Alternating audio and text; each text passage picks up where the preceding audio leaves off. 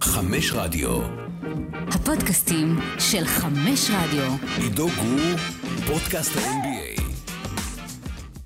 יום חמישי, ה-15 בפברואר, השעה רבע לשמונה בערב, ואני לא הלכתי לישון עדיין מאז יום רביעי, בשמונה בבוקר, שהתעוררתי איכשהו, ואני חייב להגיד לכם כבר עכשיו, אתמול בלילה היה לי את הדייט ולנטיין הכי טוב שהיה לי בכל הזמנים.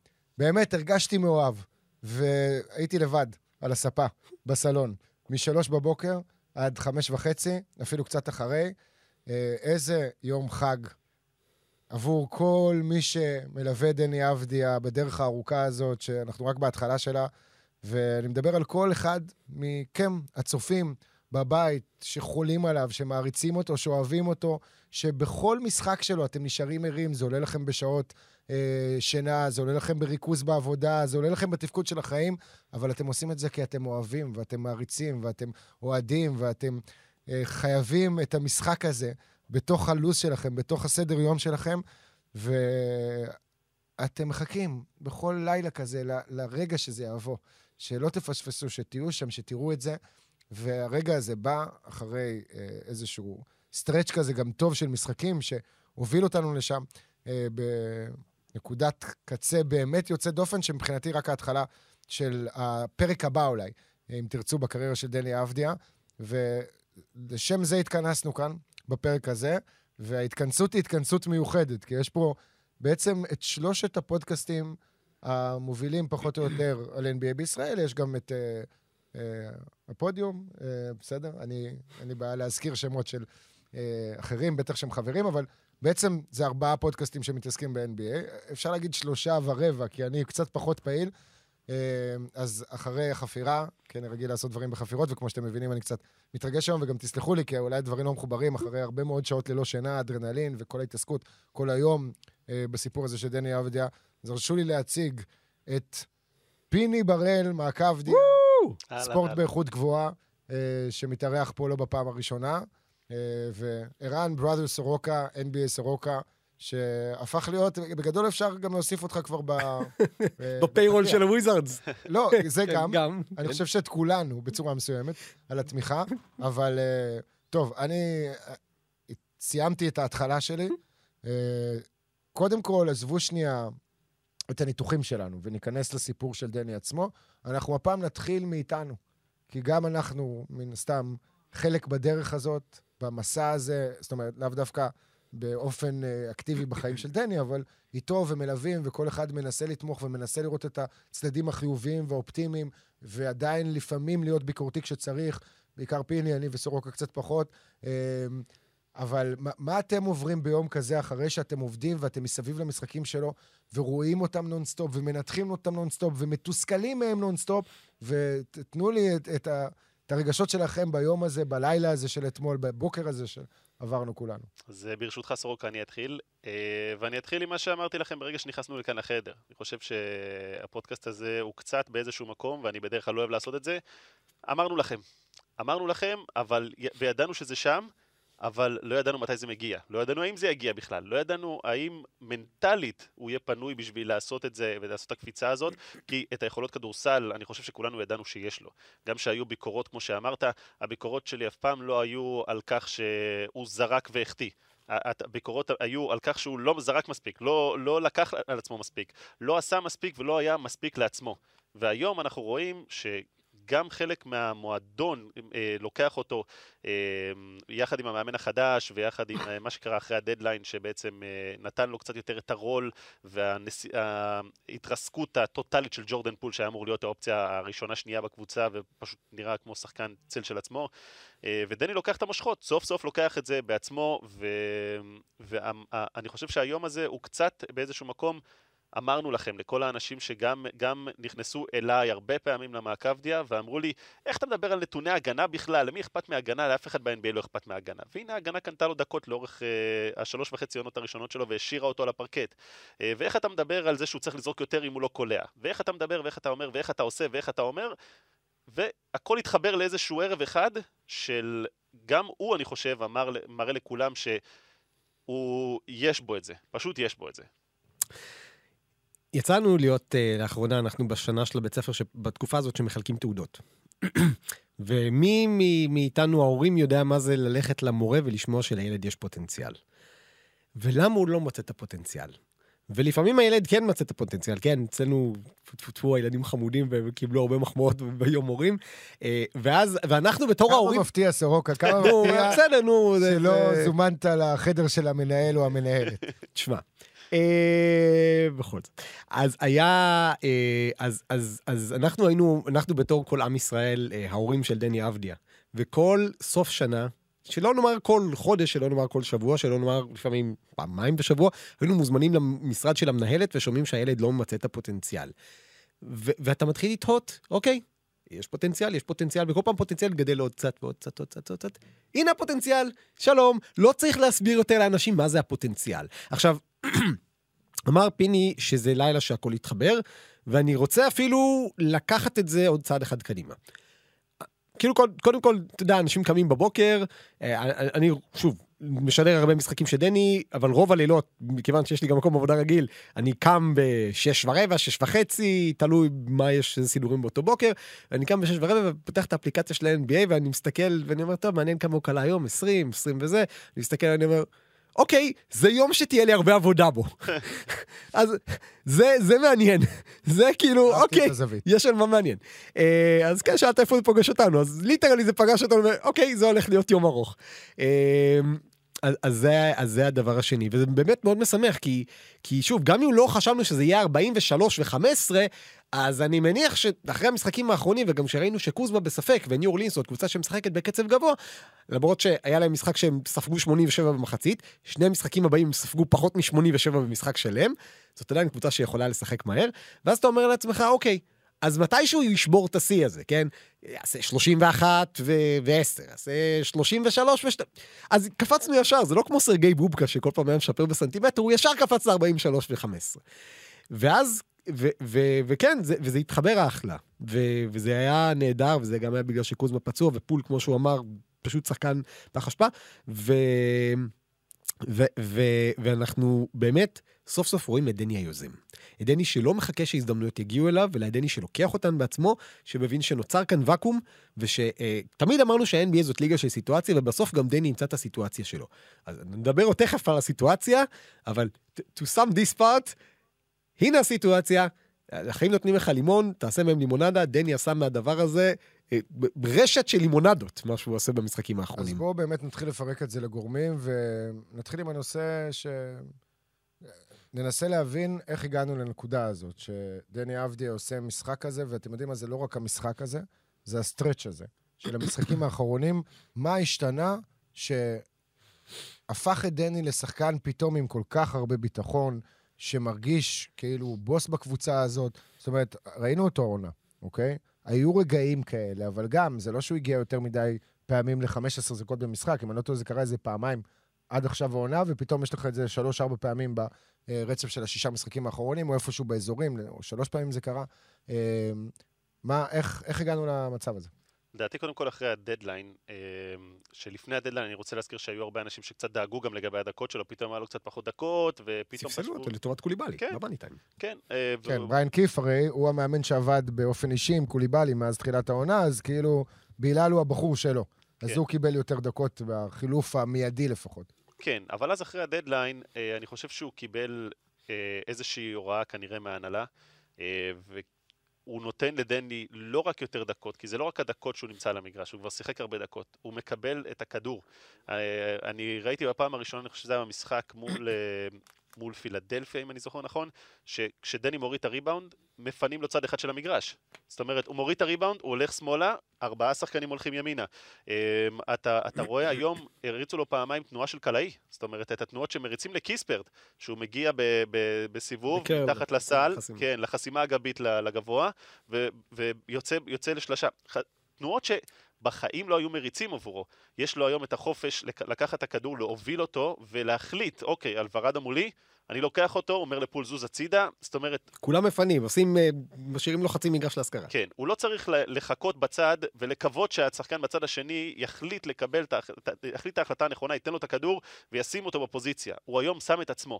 ואני חושב שזה הרול שהכי מתאים לו, ואני חושב שזה מה שאנחנו חשבנו שהכי מתאים לו, הרול של מקבל ההחלטות. כי כשאתה שם אותו אה, להיות שחקן של 3&D, הוא יהיה, הוא יהיה יעיל, כל עוד הקליעה נכנסת במיוחד, הוא יהיה יעיל, הוא יעשה את המהלכים הנכונים, אבל הרול שהוא הכיר פה, בישראל, בנבחרות, ב- ב- בכל מקום שבו הוא שיחק, זה הרול של בעל הבית. ובגלל זה גם אני חושב שכולנו חשבנו שיש לו התאמה טובה ל-NBA, אבל בהתחלה זה לא התאים כי הוא נכנס לסיטואציה, כולנו יודעים, בהתחלה עם ווסטברוק ועם ביל, והוא היה צריך להרוויח את זה. להגיד האם הוא הרוויח את זה, אני לא יודע, הוא כרגע בקבוצת tanking, וזה מה שככל הנראה היינו רואים מדני, אם הוא היה נכנס לקבוצת tanking מלכתחילה, כבר מהעונה הראשונה. כי זה הרול שבו, לדעתי, הוא, הוא משחק הכי טוב, הוא משחק הכי נכון, שהוא בטוח בעצמו, והוא לא חושש, אני, יש לי שתי, שני כדרורים, אה, ואני צריך למסור את הכדור לכוכב, ולזוז הצידה.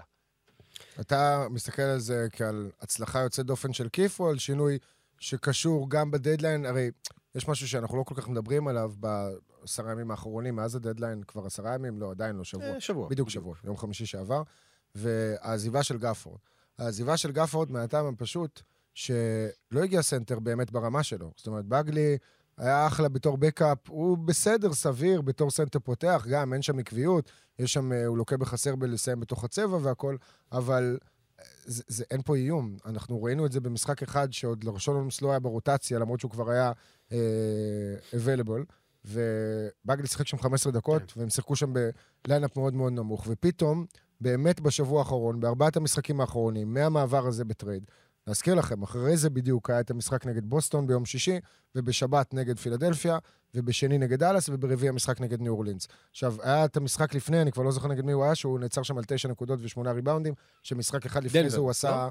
דנבר זה? לא, לא, נגד אה, דנבר. לא דנבר, כן, היה... כן, נראה לי, כן, ש... דנבר. נראה לי שזה נגד דנבר. ולפני זה היה לו משחק, אתה שידרת גם 23 נקודות. 25 נגד פיניקס, במשחק שברדלי ביל חזר. זה לא היה 25, הוא סיים שם עם 24. 24. היה לו 24 ו-13 נגד בוסטון, היה לו 21 כן, כן, כן, ו-13. סבבה, זה המשחק נגד פיניקס, שהתחיל את ה-24, ואז אחרי זה המשחק בחד ספרתי. אוקיי. עכשיו, באותו משחק נגד פיניקס זה לא היה תחרות. אה, וגם המשחק אחרי זה לא היה משחק תחרותי יותר מדי. בארבעת המשחקים האחרונים, וושינגטון תחרותית, היא שם, בעניינים, עד הסוף. זאת אומרת, המעבר הזה, ההרכבים הנמוכים יותר, הטרייד היחיד שוושינגטון עשתה, וגם ניכנס לדדליין ולמהלכים שהיא עשתה או לא עשתה יותר נכון, אה, השפיע עליו ונתן לו קצת יותר חופש יצירה. זאת אומרת, אני בתשובה שלי יש פה שילוב של כמה דברים. אני חושב שאולי בעצם מה שאני מנסה לשאול ולהבין זה אם צריך לבחור אה, דבר אחד לשים עליו את הדגש, שתרם יותר להכל, ב, אה, לשינוי, שתרם יותר מהכל לשינוי הזה שאנחנו רואים עכשיו אצל דני, האם זה מאמן? האם זה טרייד אחד שנעשה? או האם זה סתם בגרות ועוד ניסיון ועוד משחק, ובשלב מסוים ראינו כמה אותו נכנס לסטרצ'ים טובים בעונה שעברה, גם היה איזה משהו בעונה השנייה שלו. זאת אומרת, זה, היה אמור לקרות מתישהו. דניאל גפורד הוא לא אחד הסנטרים הטובים ב-NBA. הוא, בוא נגיד, באזור המקום ה-18 עד ה-23, מבחינת, אם אתה עושה דירוג של סנטרים פותחים. וזה בסדר. מרווין בגלי וראשון הולמס הם גם לא בין 40 הסנטרים הטובים ב-NBA, ומהבחינה הזאת זה לא רק שהם לא איום, גפורד אני חושב שהיה חבר לקבוצה נהדר עבור דני בהרבה מובנים. מקבלת האליופים עד מטריה הגנתית משותפת שהם סיפקו ביחד. אבל עכשיו הסנטרים שיש להם הם פשוט שחקנים ברמה עוד פחות טובה. מה שאומר שלדני פשוט מוטלת עוד, עכשיו גם, גם גפורד אגב כמו בגלי והולמס זה לא שחקנים שהם מסוגלים ליצור לעצמם מצב זריקה. אה, כאילו תן להם כדור ב post-up הרבה פעמים יתפתלו וכאלה. בגלי עוד יכול ככה. בגלי, בגלי, כן, בגלי כאילו כן, אבל, הגנתית הוא לא קרוב אפילו למה שגפורד היה עושה. לא, לא, אני חושב שזה בלוף מה שאתה אומר עכשיו על גפורד. אני חושב שגפורד, אחד הוא מהשקרים. הכי גדולים שלו, זה היכולת ההגנתית שלו. אני חושב שהוא שחקן הגנה קטסטרופה. הוא חוסם הוא נהדר. help defender טוב. הוא חוסם help defender טוב. אגב, כמו שדני, כשהיו לו פעם הרבה יותר אני לא חסימות, מסכים איתך, הגנת הפיק אנד רול שלו, שאתה אומר הוא help defender טוב, אני רואה אותו מפספס כל כך הרבה פיק אנד רולים, וזה בלי שאני אומר מילה, על זה שכל סנטר עושה לו בית ספר בתוך הצבע. אני- כאילו אני- סנטר שיש לו קצת טאץ', קצת טכניקה, קצת מוטוריקה, אם זה נורקיץ', אם זה... בכלל לא נגד defender, נו. יוקיץ', לא, אם יוקיץ' רוצה, הוא גם עושה 80 נקודות עליו. לא, לא התכוונתי ל help defender, סליחה, התכוונתי לשחקן של, כאילו, להגן על הטבעת, ל rim protector, לא ל help, protector. לא אבל אני מסכים, אני מסכים בערך עם עידו, אני חושב שהוא לא קטסטרופלי, כי יש לו את, ה, את ההגנה על הטבעת, הוא פשוט מקבל החלטות רעות מאוד בהגנה, מתי לקפוץ, מתי לעזור, הוא לא יכול לצאת לקשת השלוש, יש לו בעיה מאוד חמורה בהגנה בכל מה שקשור ב, ב, ב, בהגנת הפיק אנד רול, כמו שאמרת. לגבי זה אני מסכים, אני חושב שעצם זה שהוא חוסם כל כך טוב, מסתיר את, החוסרות, את החסרונות ההגנתיים שלו. אה, אבל נקודה שאני רוצה לגעת בגפורד, דווקא בחלק ההתקפי, הוא כבד מאוד בצורה שבה הוא מתגלגל, ו... עוד נקודה שאולי נראית טיפשית לאנשים, אבל אני, אני חושב שהיא מאוד משמעותית, אה, בגלי תוקף שמאלה. הוא מסיים כמעט אך ורק בצד שמאל, וגם כשהוא מסיים בצד ימין הוא בדרך כלל מסיים עם יד שמאל. אמ, והוא השחקן היחיד כרגע, אני חושב, בוויזארד שהוא שמאלי ביד, וזה נותן לדני איזשהו מימד אחר שיש לו סנטר שהוא יכול לשחק איתו, שאוהב לקבל את הכדור בצד שמאל, כשדני אוהב ללכת ימינה. אמ, מעבר לזה שכמו שאמרתם, בגלי הוא לא עכשיו אה, סנטר... אה, דומיננטי שכל כדור ילך אליו, אה, ואני חושב שעצם זה שמשחקים הרבה יותר 5 out, פותח לדני משמעותית את המגרש. גם זה, גם העובדה שבגלי אוהב ללכת שמאלה, אה, לדעתי עוזר לדני, אבל אם בסוף אני צריך לשים את, ה, את, ה, את הנקודה, אני לא יכול להגיד רק הטרייד על גפורד, כי אנחנו יכולים להסתכל על מיליון ואחד דברים. אני חושב בסוף שזה דני עם עצמו. אני אגב, בהקשר הזה, אני רוצה להגיד, אני לא יודע אם ההגשה לפרס ישראל עדיין פתוחה. הבן אדם הזה צריך כל פעם לראות 48 דקות שברובן משחק ג'ורדן פול. אם לא מגישים אותו לפרס ישראל, כי באמת אפשר לסגור את הבסטה. סליחה? אה, איפה אני בסיפור?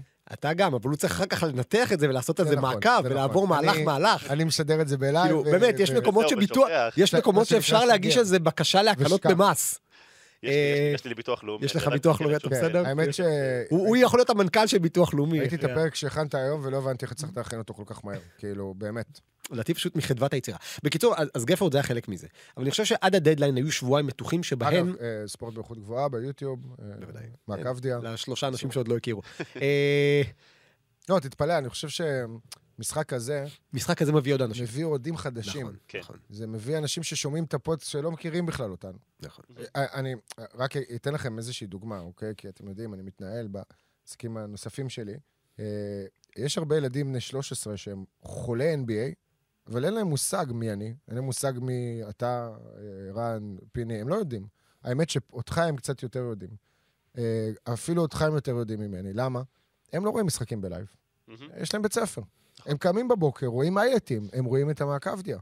אה, אז זה לא, זה לא שכולם מכירים, וזה גם ילדים, וזה גם אוהדים חדשים שנכנסים לעניינים, אז ה shout-out, כן. אז כן. תודה, חברים. אה, תודה. אז, אז, אז באמת, אני חושב שעד הדדליין היינו באיזה סוג של שבועיים שאנחנו לא יודעים האם וושינגטון הולכים להעביר את דני או לא. כלומר, האם הולכים לקבל, האם עכשיו הדקות האלה שקוליבאלי מקבל זה בגלל שהוא עבד עם בריאן קיף, או בגלל שוושינגטון קיבלו הצעות מספיק טובות על דני, שהם אומרים, אוקיי, ניתן לקוליבאלי לשחק, כי ככה זה הולך להיות אחר כך. ואני חושב שכולנו היינו ככה ב... גם שאלו אותי באותו זמן, אמרתי, או שהם כאילו מנסים לעשות showcasing ללנדרי שמט ולכאלה, כדי לנסות להראות שהם עדיין חיים ולקבל עליהם בחירות דראפט, או שהם... אה, אה, ואו שהם מנסים, או שהם רוצים להעביר את דני עצמו בטרייד, ואנחנו נדע את זה רק אחרי הדדליין. עבר הדדליין, אנחנו יודעים. דני נשאר, וושינגטון בונה עליו, אם לא היו בונים עליו, לא היו נותנים לו את החוזה לארבע שנים. אה, המובטח כולו. ו... ועכשיו זה קצת, בעצמו שמעתי את דני אומר את זה, זה שיר, כאילו, לא זוכר באיזו סיטואציה הוא אמר את זה, שהוא משחק יותר חופשי. אתה רואה שהוא משוחרר מלחצים, את הלחץ הכי בסיסי שיש לשחקן כדורסל, ברוב קבוצות ה-NBA, שזה לנצח, על זה מבט... דני לא מוותר לעצמו, אבל על זה ההנהלה מוותרת לדני. אבל בסדר, אני לא יודע אם זה משהו שהוא נכון בצורה גורפת, כי אולי חצי מקבוצות הליגה, גם אלה שמגיעות לפלייאוף, ניצחון והפסד זה לא עניין של חיים ומוות. יש כל מיני ארגונים מסוימים, שמענו עכשיו את ארי רוזיר גם מדבר על זה, שהפער הזה בין לשחק בשרלוט, שאף אחד לא מעניין אותו כלום אחרי הפסד, לבין לשחק במיאמי, שאם הפסדת אז יש פרצופים נפולים.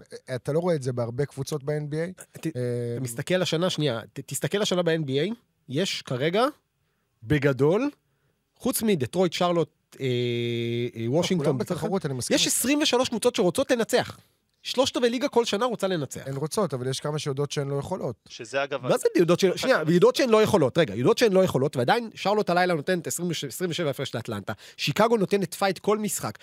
עזוב, ממפיס לא, ניצחו לך. עזוב, שיקגו תוציא מהמשוואה הזאת, כי שיקגו מאז שזק לוין הבנו שהוא מסיים את העונה, אפילו, כאילו, הוא היה פצוע ולקח עוד קצת זמן, אבל בגדול זו קבוצה אחרת לגמרי, זה לא להאמין, כאילו, זה לא נעים. אז, בשביל אז. מה שאני מנסה להגיד, שעדיין רוב הקבוצות ב-NBA רוצות לנצח. גם אם הן יודעות שהן לא ייקחו אליפות, הן עדיין רוצות להראות, לפחות להגיע ל play-in, רוצות לתת לעצמן סיכוי. ה play-in הוסיף מאוד לדברים האלה. ובוושינגטון אין את הלחץ לנצח. אז אבדיה יודע שזה, כאילו, זה, זה, אני בטוח שההפסדים האלה מתסכלים אותו ברמה האישית, אבל כל עוד אתה עושה עכשיו את ההשתפשפות שלך, כל עוד אתה עושה עכשיו את הגדילה שלך, כשאין מחיר לטעויות, כשאתה תסיים משחק עם שבעה עיבודים, ויגיע משחק עם שבעה עיבודים או שמונה עיבודים, כמו שהיה לו בשנה שעברה נגד הניקס, שג'ורג' הארט הלך לו על הראש כל התקפה, ועדיין במשחק הבא הוא עדיין יקבל 35-40 דקות. זה היופי כרגע. זה, זה לתת לשחקן להתפתח, ככה מגיעים NBA. אמ, מבחינתי, שוב, זה שילוב של הדברים. אני כן רוצה לפרגן המון לבריין קיף, אמ, או שאתם יודעים מה? אני לא בטוח שאני אפרגן לבריין קיף, או שאני יורד על... אה, וסט אנסל. כן, זה פשוט לא היה שם מאמן לפני. זה מדהים, לא היה שם מאמן בשום צורה. עכשיו, ידענו את זה, ודיברנו על זה, והתבאסנו מכל הסיטואציה הזאת, שאין יד מכוונת, ואין בה רוטציות.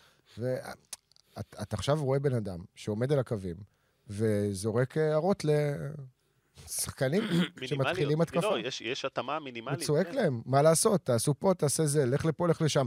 מישהו שמנסה להניע את כל הדבר הזה. אז כן, יש פה קרדיט לבריין קיף. יחד עם זאת, אני רוצה לחזור לדברים שאתה אמרת, יותר מהכל, בעיניי זה דני, זה איזשהו תהליך הבשלה כזה. כי אחרי הדדליין, אפרופו הדברים שלך, סורוקה, על showcasing שמט, showcasing, לא יודע, מ showcasing קוזמה. פול, טיוס אה, ג'ונס, ג'- כולם, כן, כאילו. דני פתאום משחק 20 דקות, פתאום 20 וקצת דקות, אוקיי, היה הדדליין, משחק אחרי הדדליין, אותו דבר. היה שם משחק אחרי הדדליין, אחד לפחות, לא, לא, לא. לא, לא. משחק אחר הדדליין כבר קיבל אה, 40, 42 דקות זה היה נגד בוסטון. מול בוסטון. זה- אה, אוקיי, סליחה. זה לא זה נגד... היה 42 מה דקות, זה היה שאתה מדבר זה היה ביום של. הדדליין. ביום של הדדליין כן, עצמו, כן. מול קליבלנד. אה, נגד קליבלנד, נכון, קליבלנד אוקיי. נכון, כן, סבבה. ביום של הדדליין עצמו, שמבחינתי זה הדדליין. זה עבר הדדליין, כי כבר גפורד לא משחק במשחק הזה. כן, אבל גם, גם בלייקרס, אתה ראית, זה עדיין, כאילו, זה כמה שעות אחרי הדדליין, אתה עדיין צריך לתפוס נשימה, להבין מה קרה, מי עזב, מי הולך, מי בא, לא, לא, זה. לא, מה שאתה מדבר עליו זה עוד לפני הדדליין. קליבלנד היה לדעתי יום קליבלנד לפני. זה היה ביום של הדדליין, זאת אומרת, היה את המשחק ויום למחרת, ביום של הדדליין אצלנו, אני אני חוזר. אה, אוקיי, קליבלנד היה בין רביעי לחמישי, בין ואז רביעי כן, בחמישי היה חמישי היה הדדליין. דדליין. נכון. אה, בקיצור, אה, דדליין שמדליין. לא משנה, אתה- שאתה מבין פתאום שאין לך את הקייס. עם הטענה שניסית להביא, אבל היה שם כמה רגעים לפני שהרגשתי שאני לא, לא כל כך מבין מה קורה. זאת אומרת, זה כבר השלב שהוא הראה פה בכמה משחקים, שהוא שווה את ה-30 דקות במשחק, זה הכל. זה מה, מה שאני חושב שהוא היה צריך לקבל באותה נקודה, וזה לא קרה. ו- ומשהו, זאת אומרת, בוא, משהו התהפך בו, משהו השתנה בו, הוא ברמה המנטלית מקבל דברים בקלות יותר. אה, יותר מהכל, עכשיו גם, אנחנו תכף נגיע לזה, אתם יודעים מה? אין תכף נגיע. אנחנו עוברים פה מנושא לנושא ולא צריך באמת לעשות פה ראשי פרקים להכל. יש עכשיו את הדבר הכפול הזה של החוזה של דני. של החוזה הכי undervalued בליגה, פחות או יותר. הוא אחד מהכי undervalued בליגה, בטח אחרי שרואים מספרים כאלה ופוטנציאל כזה, ואת היכולת הזאת. ואז קופצים כל מיני אנשים ואומרים, יואו, אם הוא לא היה חותם על חוזה בקיץ, כי נזכיר, החוזה הזה נכנס לתוקף רק החל מהעונה הבאה. והוא בעצם בשנה האחרונה של חוזה ה rookie שלו. והוא היה יכול לוותר על זה בקיץ, להגיד, אני מהמר לעצמי, קחו את קוויקלי, קוויקלי עשה אותו דבר. אותו מחזור דראפט, הניקס הציעו לו הצעה, זה אפילו לא פורסם, קוויקלי אמר, עזבו, ההצעות שאתם רוצים להציע לי ב ballpark של ה-56 מיליון דולר, של 64 מיליון דולר, האזורים שדני קיבל בהם את החוזה החדש שלו. הוא אמר, אני שווה הרבה יותר, אתם תראו את זה, בקיץ אני שחקן חופשי, אני אקבל הצעה גבוהה. אגב, אני לא יודע כמה זה יעבוד לו, אבל נראה ש... אוקיי, בסדר, זה לא שיש מישהו אחר יותר מדי לטורונטו. גם אם זה יעבוד, אני, אני חושב שדני עשה בשכל שהוא לקח את החוזה. אני חושב שחלק מהיכולת שלו העונה זה הרוגע הנפשי שיש לו, לא לדעת שהוא משחק על, לדעת שהוא לא משחק על חוזה, והוא לא אה, משחק אחד אה, יכול פתאום להוריד לו את הביטחון או להעלות לו את הביטחון. אני חושב שהוא הוא יכל להמר על עצמו, וקל להגיד בדיעבד. להגיד את זה כרגע, לדעתי, זה לא נכון. אני חושב שבמיוחד דני, שהוא מאוד מאוד מאוד מתבסס על הביטחון האישי שלו, וכאילו, וצריך את זה, אני חושב שלקחת את החוזה כשהציעו לו את ה-55 מיליון, זה, זאת החלטה מצוינת. מסכים איתך את גם. אתה השלמת את המחשבה שלי ואת הדברים שלי. אם הוא היה משחק עכשיו עם העננה הזאת, עם הקוף על הגב. מתחילת העונה. של זה שמה שהוא עושה בכל משחק, הוא היה מגיע לכל משחק היום במחשבה של זה משפיע לי על החוזה, אם אני... זה ברמה של, אם חוזרים אחורה לקיץ, זה ברמה של אם אני שחקן NBA לגיטימי או לא, אוקיי? זה מחשבה, גם יש כמובן את הקטע הזה של אוקיי, רגע, אם אני נפצע או משהו, אז אני יכול נכון. להישאר כרגע. זה מוסיף טונות של לחצים נכון. למערכת שהיא גם ככה מאוד מורכבת. אנחנו, קל לנו הרבה פעמים לשבת בבית על הספה שלנו, להסתכל על השחקנים האלה ולצפות מהם לעשות ככה וככה וככה, בלי להתייחס לזה שהם טסים נונסטופ, עוברים טיימזונים, נחים פחות, באדרנלין גבוה. ב...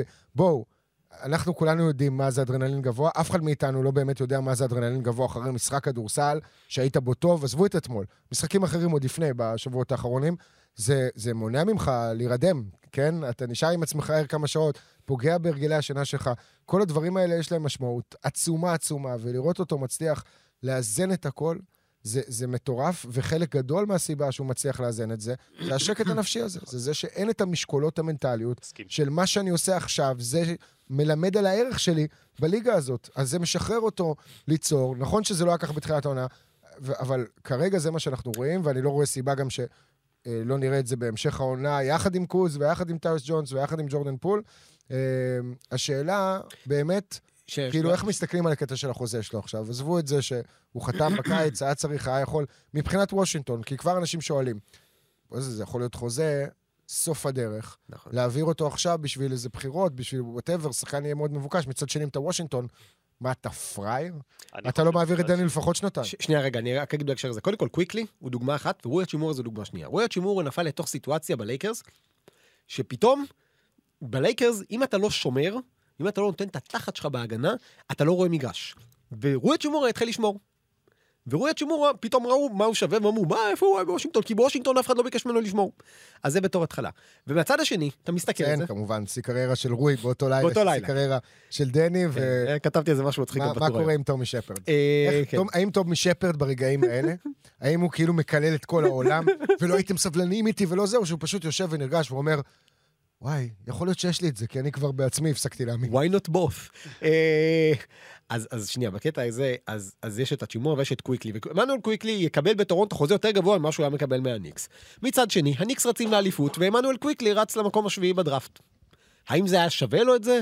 האם הוא היה מעדיף להישאר בניקס ולעזור להם לרוץ באליפות עם תמורת חוזה יותר נמוך ולהיות חלק מקבוצה שתרוץ קדימה? אני לא לא. יודע, אולי. לא. מבחינת לא. מנהל הבנק שלו, לא. שאלת את זה יפה, אבל שווה, שווי, איך אנחנו מודדים שווי בדרך כלל? כל מי שיבוא ויגיד לשחק בקבוצה מנצחת, הוא, אה, אני לא אקלל פה, למרות שאיכשהו בפודקאסטים אפשר לקלל כזה, אבל אה, הוא, הוא, הוא ביפ את השכל, סבבה? כאילו, מה, מה, מה, האם מה? אתה מעדיף להיות השחקן השלישי זה- בקבוצת lottery? היכולת להסתכל על דברים במרחק של אלפי קילומטרים מאורח החיים הזה, ולהגיד, בן אדם עושה 120 מיליון דולר בזה, אז שיעשה 80 מיליון בשביל שהוא יותר ייהנה. על מה לא ייהנה? בשביל שייקח, בשביל שיזיקו לאליפות. אוקיי, האם זה- האם אתה לאליפות מעדיף- זה ליהנות. אז זה מה שאמר, לא, אז אני אומר, האם אתה מעדיף להיות השאלה שחקן שישי בקבוצה שרצה לאליפות, או שחקן שלישי רביעי בקבוצה אני חושב שרצה שאתם? מסתכלים לא נכון על דרך של. שחקן בליגה. הרבה שחקנים, זהו, אני, אני, אני, אני חושב שזה, עניין יותר של איך הוא רואה את הדרך שלו, כי אם הוא יכול מקבע את עצמו כשחקן שישי בניקס, והניקס פתאום הופכים להיות, אה, אתה יודע, היום הם טובים, מחר רנדל פצוע, ברונסון פתאום נפצע, אתה עף סיבוב ראשון. אז כאילו, הליגה היא מאוד שברירית, אה, ואני חושב שבסוף שחקנים שמאמינים בעצמם בצורה הזאת, הם לוקחים סיכון, כי הם אה, הרבה פעמים לא אכפת להם גם לשחק אה, בשביל אה, קונטנדרית כרגע, כי אכפת להם קודם כל לבוא, להשיג את הבאג שלהם, כמו get the שאומרים. bag. כן, ו- ואחר כך נסתדר, יהיה בסדר. ויש עוד נקודה חשובה רגע, שנייה. בהקשר הזה, זה מה שאני מנסה להגיד, שכששחקן נכנס ל-NBA, עזבו כל מיני שחקנים מאוד מאוד מיוחדים, וומבניאמה נגיד, שמדבר אליפות עוד לפני שהוא דרך על פרקט NBA, כי הכווינו אותו לשם והוא באמת כישרון יוצא דופן. אבל כששחקנים נכנסים לליגה הזאת, יש להם mindset מאוד ברור, מאוד קבוע, אם תרצו, קחו את My Career מה-2K, בסדר? המטרה הראשית שלהם, לפני הכל, היא למקסם את היכולות שלהם דרך חוזים.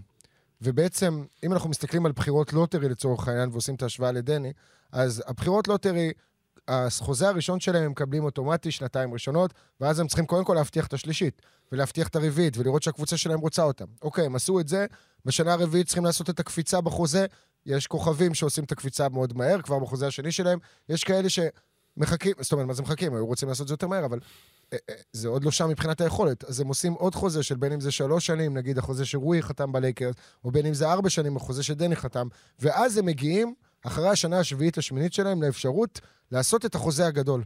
ואלה שלושת החוזים הראשונים, וכניסה של שחקן ל-NBA, זה מה שמוביל אותו. זה קו והרבה המחשבה שחקנים שלו. לא מגיעים לחוזה השלישי. לא, לא. שנייה, לא איפה הוא משחק. נכון. ולא, זאת אומרת, כן אם הוא משחק, ברור שאם זו קבוצה אחת שהוא לא משחק בה בכלל, וקבוצה אחרת שהוא משחק בה ותופס תפקיד מרכזי, אז זה לא אותו דבר. אבל זה לא... הכסף, הכסף. תחשבו שאתם הייתם נכנסים לכל תחום שהוא הייתם רוצים להצטיין ולהצליח, והביטוי של הצלחה והצטיינות הוא גם ברמה הכלכלית. זה, זה חיבור של הרבה מאוד דברים. נכון, אבל אתה גם רוצה להיות חלק מקבוצה... עז- עזוב רגע זה. נכון, אחרי השנה, אחרי שחתמת על החוזה השלישי שלך, לא בטוח. אחרי זה תרצה לעבור בטרייד. לא בטוח, האם אתה רוצה, האם אתה עכשיו יכול, עידו, לבחור, האם אתה מרוויח, אתה עידו שחקן כדורסל ב-NBA, כן. אני מציע לך לבחור, להרוויח עכשיו 20 מיליון דולר לעונה 4 שנים קדימה בדטרויט, או 12 מיליון דולר בעונה 4 שנים קדימה באוקלאומה סיטי. יכול להיות מבחינת משפחה שלך שתבחר דטרויט. לא, תלוי, אומר, לא כל עזוב. שחקן NBA. לא, תלוי מבחינת אה, אה, איזה שלב, באיזה שלב נכון. נמצא בקריירה. לא, אבל בסדר, אבל אני אומר, צריך גם אם אתה לקחת... שואל אותי את זה בשנה הרביעית, עמנואל קוויק נמצא בשנה שהוא מבחינתו אומר לעצמו, אם אני מרוויח 20 בדיטרויט, אז אני, אני אביא את דיטרויט להיות טובים. נכון, אבל אני לא לא? בטוח שהוא יכול, אבל שוב, כנראה שהוא מאמין, וזה בסדר. כנראה שלא, אבל, אבל עדיין, הוא בראש שלו אומר, אתה יודע, זה mindset כזה מאוד אמריקאי של אה, אני, אני הבן אדם, I'm him, נכון. אתה יודע. ויש עוד משהו שלא הזכרנו אותו עדיין. בוושינגטון, בקיץ האחרון, אה, טומי שפרד, למה הוא יושב בבית? כי פיטרו אותו. ברגע שפיטרו אותו, אה, זה כן, סוג של self לא היה explanatory. משחק מילים עד עכשיו. ותדע לך שאני באתי ערני היום, כי אני מאוד ערני. אני שומע את הפודקאסטים אה, אחרי, כזה אני תמיד רוצה לשמוע את ההתחלה ואיכשהו יוצא שאני שומע, ואני שם לב בשמיעה אה, באוטו, שאני מפספס מלא משחקי מילים שלו.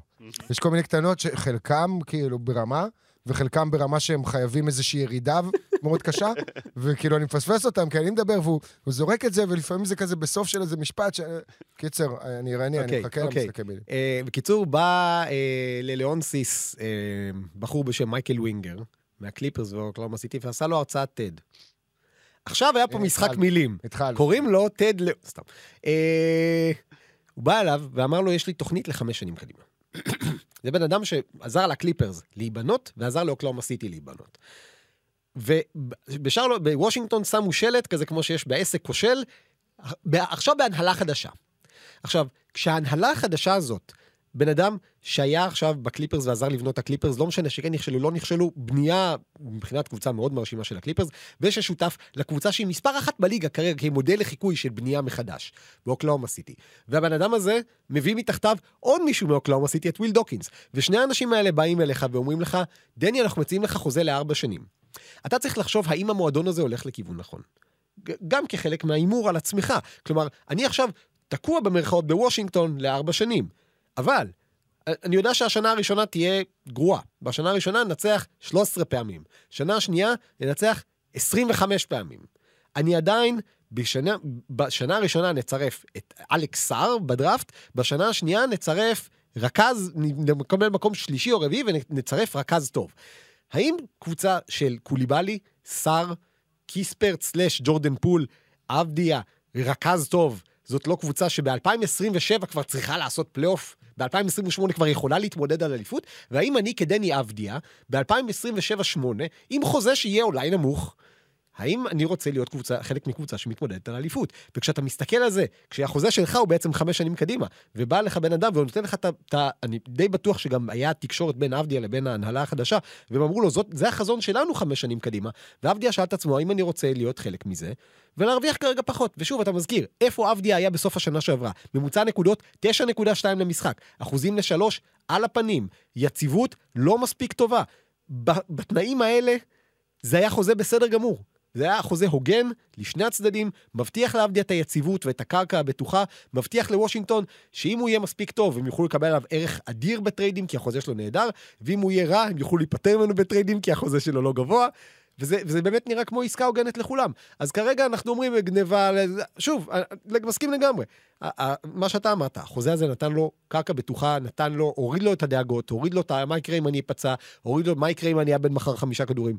זה, זה אחלה חוזה, ו, ושזאת תהיה הצהרה שלנו, כן? שעבדי ירוץ לאליפות וכולנו נבכה שהוא מרוויח 12 מיליון דולר. אוקיי, אז אני אקח את הדברים שלך לגבי החוזה, ווינגר, דוקינס וכולי, אה, ו- ונצא שנייה, נחזור כמובן, נדבר על דני, זאת אומרת, כל הפודקאסט הזה הוא מסביבו, אה, אבל אנחנו מאוכזבים בגדול. זאת אומרת, נכון שעכשיו אנחנו לא מאוכזבים, וכאילו הכל טוב, ואחרי לילה כזה שבאמת אה, יש ציפייה גדולה גם להמשך, עם הבנה שהמספרים האלה לא יחזרו על עצמם בתדירות גבוהה, אבל עדיין, אנחנו ציפינו לראות שחקנים עוזבים.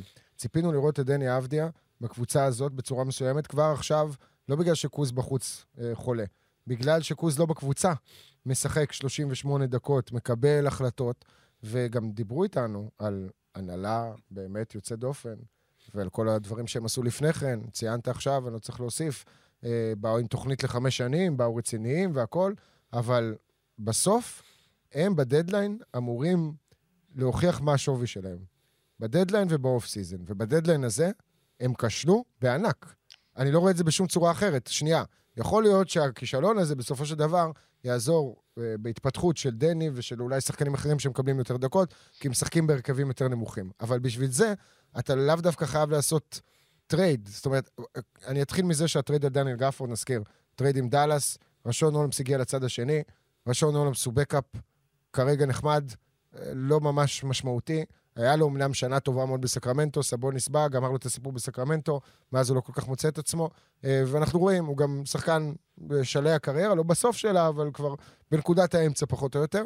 אה, מעבר לזה, הגיעה בחירת סיבוב ראשון, שזאת בחירה של אוקלאומה סיטי, שהיא אמורה להיות בחירת סוף סיבוב ראשון. אז נתת את גפורד, שהוא שחקן שלהערכתי אפשר היה להשיג עליו יותר. אפשר היה להשיג עליו בחירת סיבוב ראשון, יותר אמצע סיבוב ראשון כזה, מקבוצה במקומות האלה. אמ, כאן פספסת. טיוס ג'ונס. טיוס ג'ונס בקיץ, שחקן חופשי. זאת אומרת, הוא מאוד מבוקש, ואפרופו מה שאתה דיברת עליו, סורוקה, אז כאן מדובר נגיד בטיוס ג'ונס, שחקן שיודע לאן הוא מתאים, ויודע מה היכולת שלו. אז כן, הוא יכול להיות בורדרליין פותח ב-NBA, אבל הוא לא באמת יכול להיות פותח בקבוצה שמנצחת. מחליף מדהים. מחליף מדהים, והוא יכול לקבל חוזים באזורים של 16 מיליון דולר בשנה, משהו כזה, אז הוא יכול מאוד להיות שיעשה את הבחירה באמת להצטרף לקבוצה חזקה בקיץ, ואז וושינגטון מאבדת אותו בלי כלום. נכון. עכשיו, גם אם אתה מקבל אותו, גם אם לא קיבלת הצעות של אה, בחירות סיבוב ראשון על טיוס ג'ונס, קח, סיבוב שני, מה אתה צריך אותו? אז זה ככה, אני רק התחלתי, יש עוד שחקנים שלא הלכו, שאני אתן לכם להמשיך אותי וגם לתת את הדעה שלכם לגבי הדדליין, אני- שבעיניי הוא באמת מאכזב. אני רואה את זה קצת אחרת, ואני אתן לכם קצת פרספקטיבה שונה על הדדליין. הדדליין הזה לא היו בו כמעט עסקאות באופן גורף. רוב הקבוצות רצו להישאר איפה שהן אה, כרגע. אה, וברגע שקורה דבר כזה, וזה קורה עכשיו, אה, לדעתי, לא סתם, זה קורה בגלל ה play-in. כי כמו שסורוקה אמר לפני כן, אה, יש לך היום הרבה קבוצות שבניגוד לפעם, שהיו במקומות מקום 9, 10, 11, והיו אולי זורקות את העונה ובוח- ובוחרות למכור בשלב מסוים של העונה, אה, שנמצאות באותם מקומות ופשוט לא רוצות למכור כרגע, כי אומרות, "אתה- אתה יודע משהו, אם אין עסקה ממש טובה, לא נורא, אני אחכה, כי בסדר, מקסימום אני אשחק ב play-in, וראינו שמה play-in אפשר לעשות אולי פתאום איזה, להגיע לסיבוב הראשון, וראינו אפשר להגיע, שב play-in- מסתבר, לגמר ה-NBA מה play-in. לגמר ה-NBA, אם אתה ג'ימי באטלר. אה, לא יודע מתי עוד פעם יקרה דבר כזה, גם לא לגמר המערב כמו שקרה עם הלייקרס, אבל, אבל אפשר. אה, וקבוצות לא מוכנות כנ- אה, כנראה למכור בזול, אה, וכרגע, לדעתי הוויזארדס, אם רצו למכור, אה, בוא נגיד, השחקנים, השחקנים כמו קוזמה לדוגמה, אין להם שום לחץ למכור אותו. אלא אם כן יש להם עסקה והם ירצו למצוא את הקבוצה הנואשת. אוקיי, תסביר לי, אה, דיברת על קוזמה. לגבי ג'ונס אני מסכים איתך.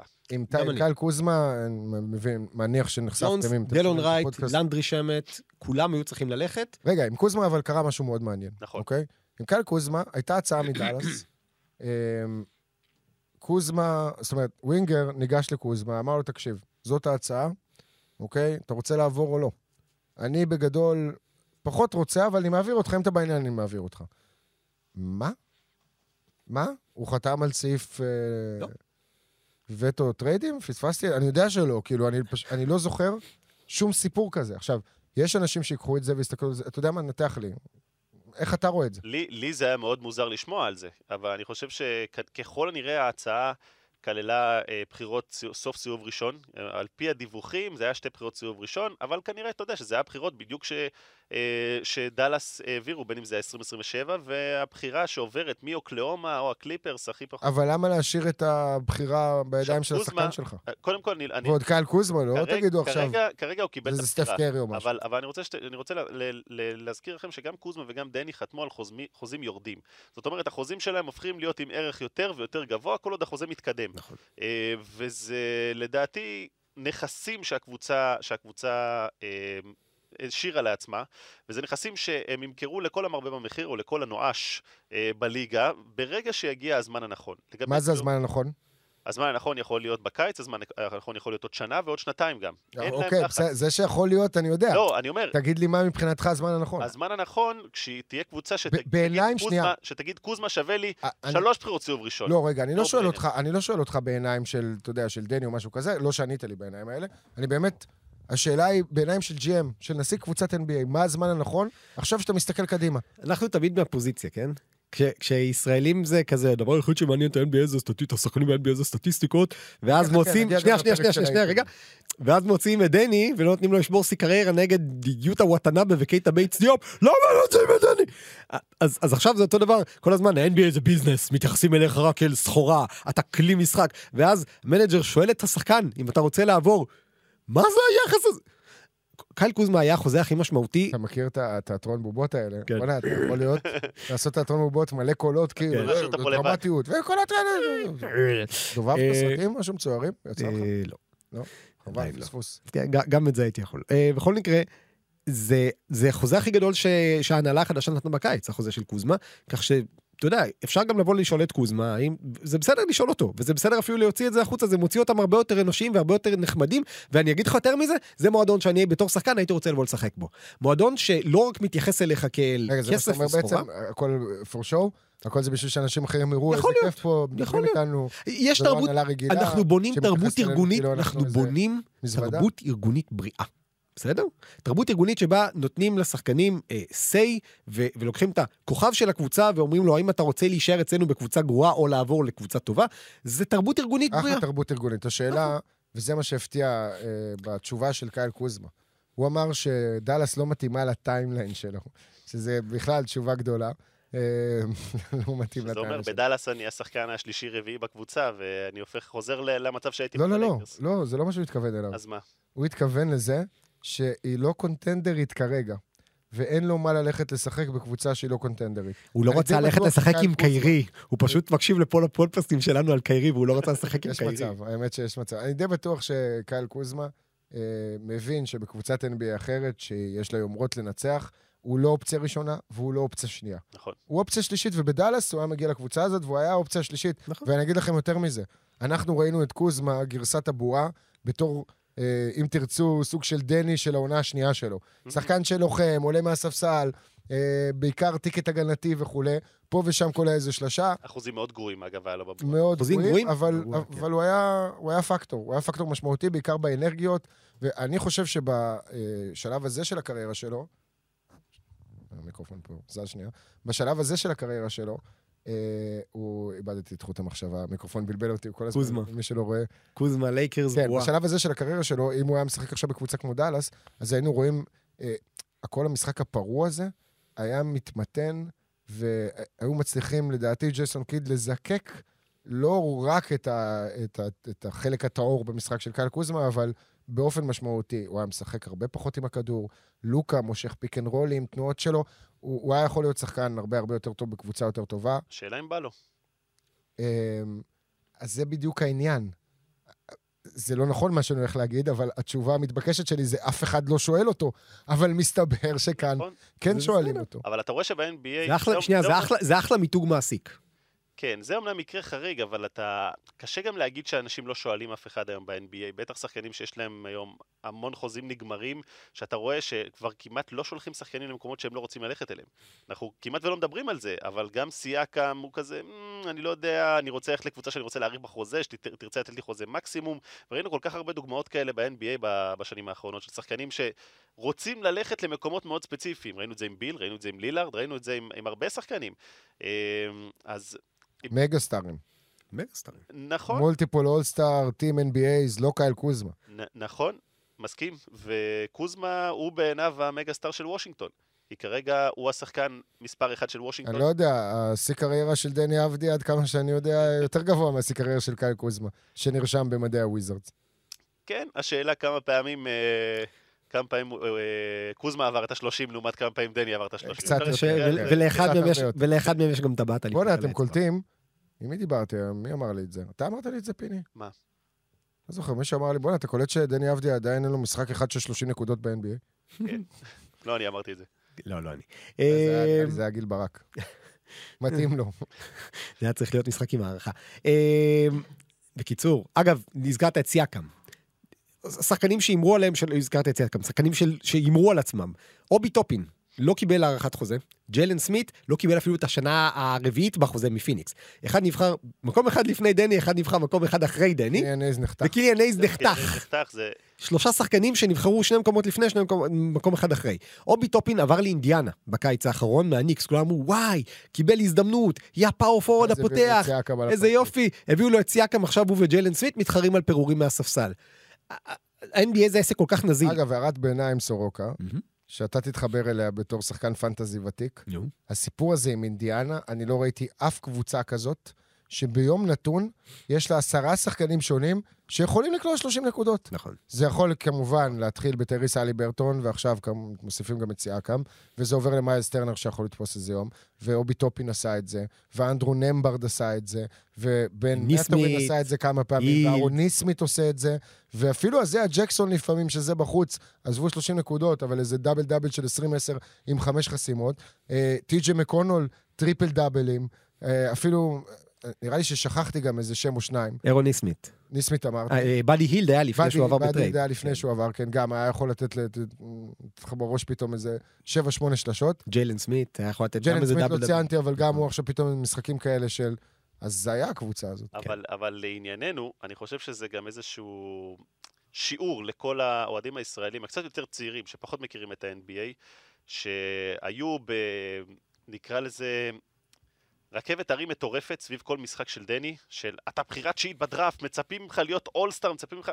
לא כל שחקן שנבחר במקומות אה, חמש ומעלה הופך להיות All-Star, קולע ב-20 נקודות לעונה, לוקח אה, 30 זריקות למשחק, ואנחנו רואים את זה הלכה למעשה על השחקנים שנבחרו איתו בדראפט. זאת אומרת, דיברתם על קיליאן הייז, מה עם פטריק וויליאמס, מה עם אה, אה, ג'יילן סמית, ועוד הרבה הרבה שחקנים. עכשיו, בין אני היתר... פותח סוג- הערת ביניים, ירון ארבל, יש לו הרצאה שהוא עשה בעבר, אני מניח שהוא עושה אותה לפעמים בהזדמנויות כאלה ואחרות, והוא מדגיש שם את הבחירות 5 עד 10 ב-10-15 שנים האחרונות, והוא מראה לך בצורה מאוד ברורה מול העיניים, כמה השחקנים האלה, דווקא בבחירות האלה, נפלטים מהליגה יחסית מהר.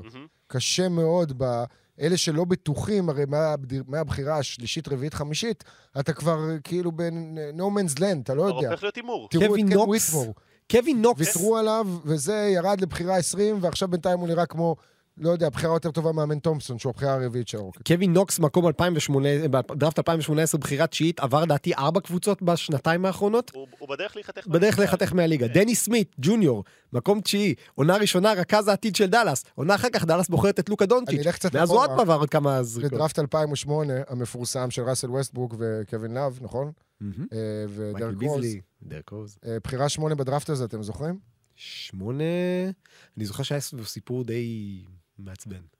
לא. בגדול הוא אה, מאמן כושר בישראל בימינו. קוראים לו ג'ו אלכסנדר.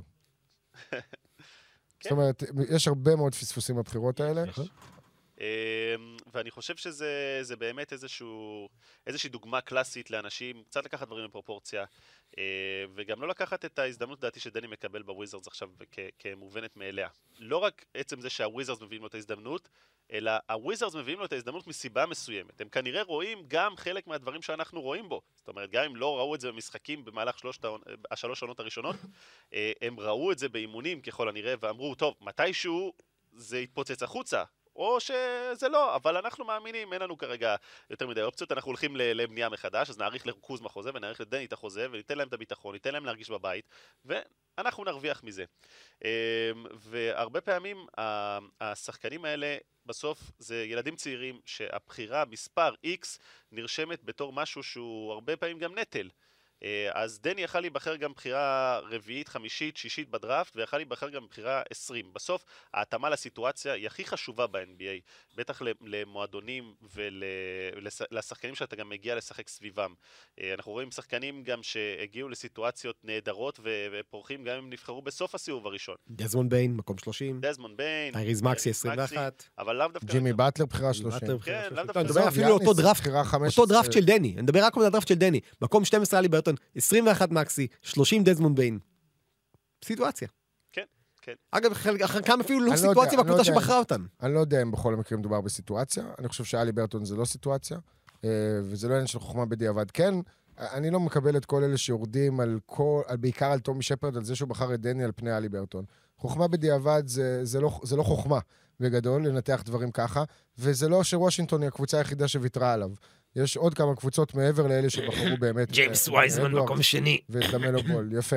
אה, ועוד שחקנים שם, קיליאן הייז, שעכשיו כבר נחתך. ובואו, למה בדטרויט, אני לא שומע את בדטרויט מתבכיינת על זה שהם לא בחרו את אלי ברטון. זה, זה המציאות, אוקיי? אז אוהדים של וושינגטון פשוט מחפשים דברים להתבכיין אה, חלק. מהעניין, דראפט זה הימור. בסוף אתה מהמר על שחקן, על האופי שלו, על ההתאמה שלו, על הכל. אתה לא יכול לדעת היום איך השחקן ייראה בעוד ארבע שנים, או חמש שנים, או עשר שנים. אבל אנחנו ידענו, או לפחות חשבנו שידענו. אנחנו ראינו את הבן אדם ווינר ב- בגילאים צעירים, וראינו אותו... עזוב, אנחנו- מבחינתנו ידענו, כמו שאמר פיני, שה skill set של דני קלאסי ל-NBA. ו- וכתבתי את זה גם היום בטור. אה, לפני הדראפט דיברתי עם דווין בלר, שהיה עוזר מאמן של מייק דנטוני, בקבוצה שהמציאה את ה-3 and D, את חמישיית ה-3 and D פחות, את הג'יימס הרדן וארבעה 3 and D. והוא אמר, יש שם ארבעה דברים שהשחקנים האלה צריכים לעשות, לא ה-3 and D, כאילו ה-forward הוורסטילי. השחקנים האלה צריכים לדעת לעשות ארבעה דברים. למסור, לקלוע שלשה, לתקוף close-out, ו...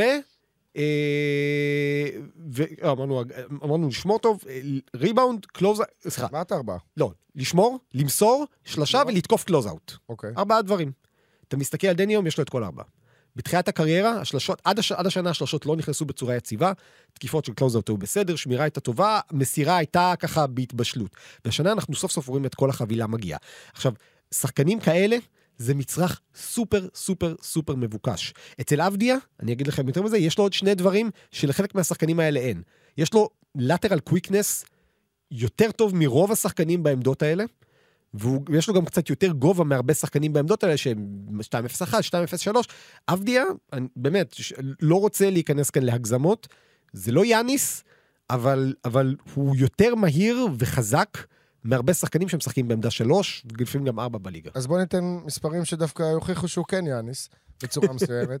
אה, כי התחלנו את הפודקאסט הזה, ואולי במקרה מישהו פה אמר 43 נקודות, אבל לא, לא דיברנו על מספרים אה, עד עכשיו. אז המספרים של המשחק הזה, משחק השיא עד עכשיו בקריירה של דני אבדיה, 43 נקודות, שיא קריירה. 13 מ-24 מהשדה, שיא קריירה בניסיונות ובקליעות מדויקות. מן הסתם, קליעות אה, מדויקות. 11 מ-13 מהקו, גם. שני שיאי קריירה בשתי הקטגוריות. 6 מ-10 מחוץ לקשת, שני שיאי קריירה בשתי הקטגוריות. מעבר לזה, 15 כדורים חוזרים, הוא עושה את כל זה ב-39 דקות. 28 שחקנים העונה, כלו 40 נקודות לפחות במשחק אחד, דני בעצם הוא השחקן ה-28. שלושה שחקנים העונה, כולל דני, עשו משחק של 40-15. רק שלושה שחקנים העונה, האמת שאתה רואה את הנתון הזה, אתה אומר לעצמך, מה, הייתי בטוח שיש פה עוד איזה כמה. אבל השמות, ג'ואל אמביד ויאניס אנטטוקומפו. ואנטוני דייוויס. גם אנטוני דייוויס עשה? אנטוני דייוויס עשה 40-15 גם. כן, האמת שאיפה זה היה, נכון. צו- היה לנו משחק של 45. לא, לא, לא, לא, איפה זה היה מודעי? אה, הרי לא. אני מסתמך על... אה, כי זה לא היה כי מודעי, אה, כי כשמודעי זה היה זה היה עוד עד 14, אני חושב. מה זה היה? אני חושב שכשמודעי עוד היה זה היה עד 40-14, לא? 43, לא, לא, לא, הוא עשה- אה, אולי לא, לא, לא, 43-15. לא, לא, מודעי עשה 40-15. כן? לא הוא עשה 43? 40-15 העונה. אוקיי. טוב, כנראה ש... אולי זה היה בגמר של ה in-season, אבל- ובגלל זה זה לא נחשב כאילו כעונה רגילה? כי מה, הוא עשה שם 40-20 כזה? הוא עשה איזה 40-20.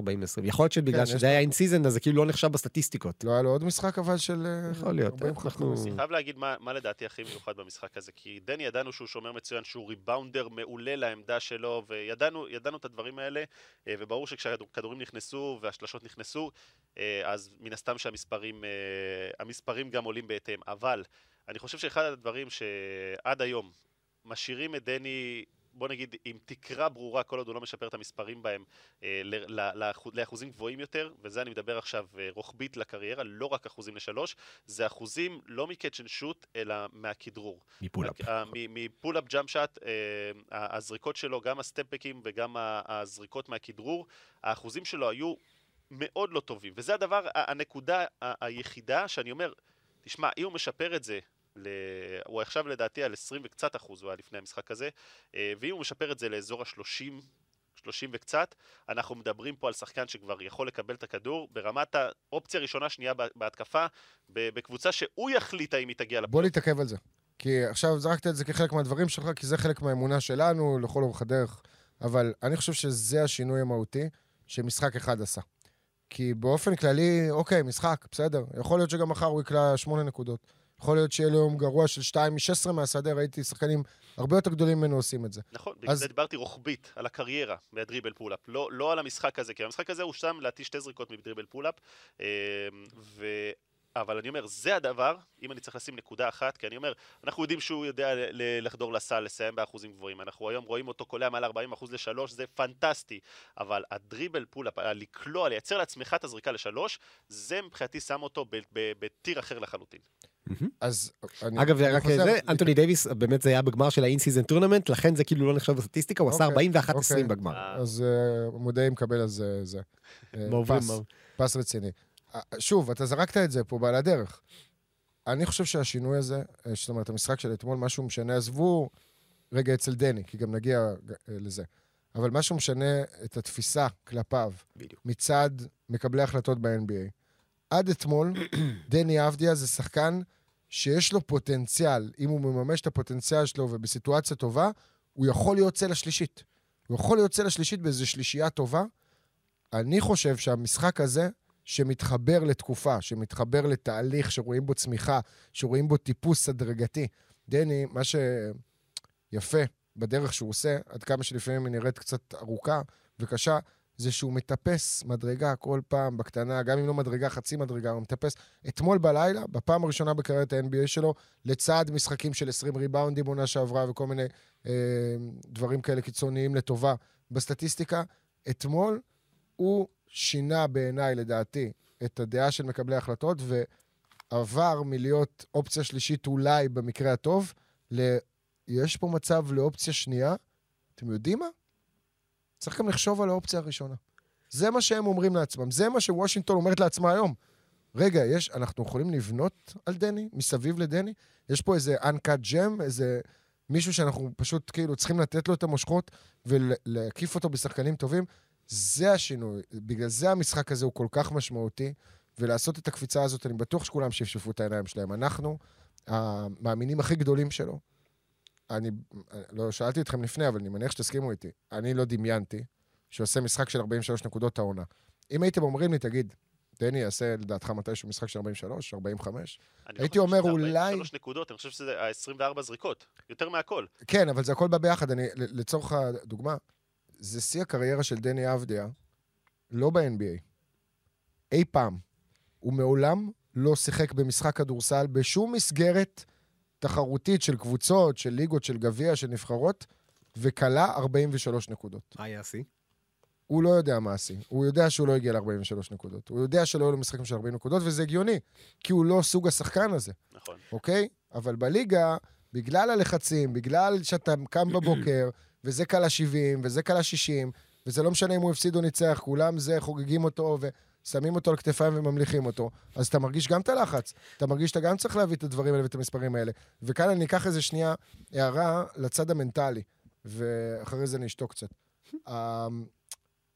המשמעות מבחינתו של דני אתמול, עזבו מבחינת מקבלי ההחלטות, היא גדולה. משמעות, זאת אומרת, לאין שיעור, זה משפט שאומרים, אני אף פעם לא מבין מה זה גדולה לאין שיעור. זה כאילו countless, מה זה אין שיעור? כאילו שיעור זה כ... כן, משהו כאילו- משהו לשער, אה, אוקיי. לשערך. כן, אוקיי. אמ, משהו שאי אפשר לכמת. לכמת. יש, שמצד אחד אולי אתם יכולים גם לחלוק עליי ולהגיד שצריך את זה, אני לא חושב שבמקרה של דני הוא צריך את זה. יש benchmarks, יש ציוני דרך שצריך לרשום ב-NBA.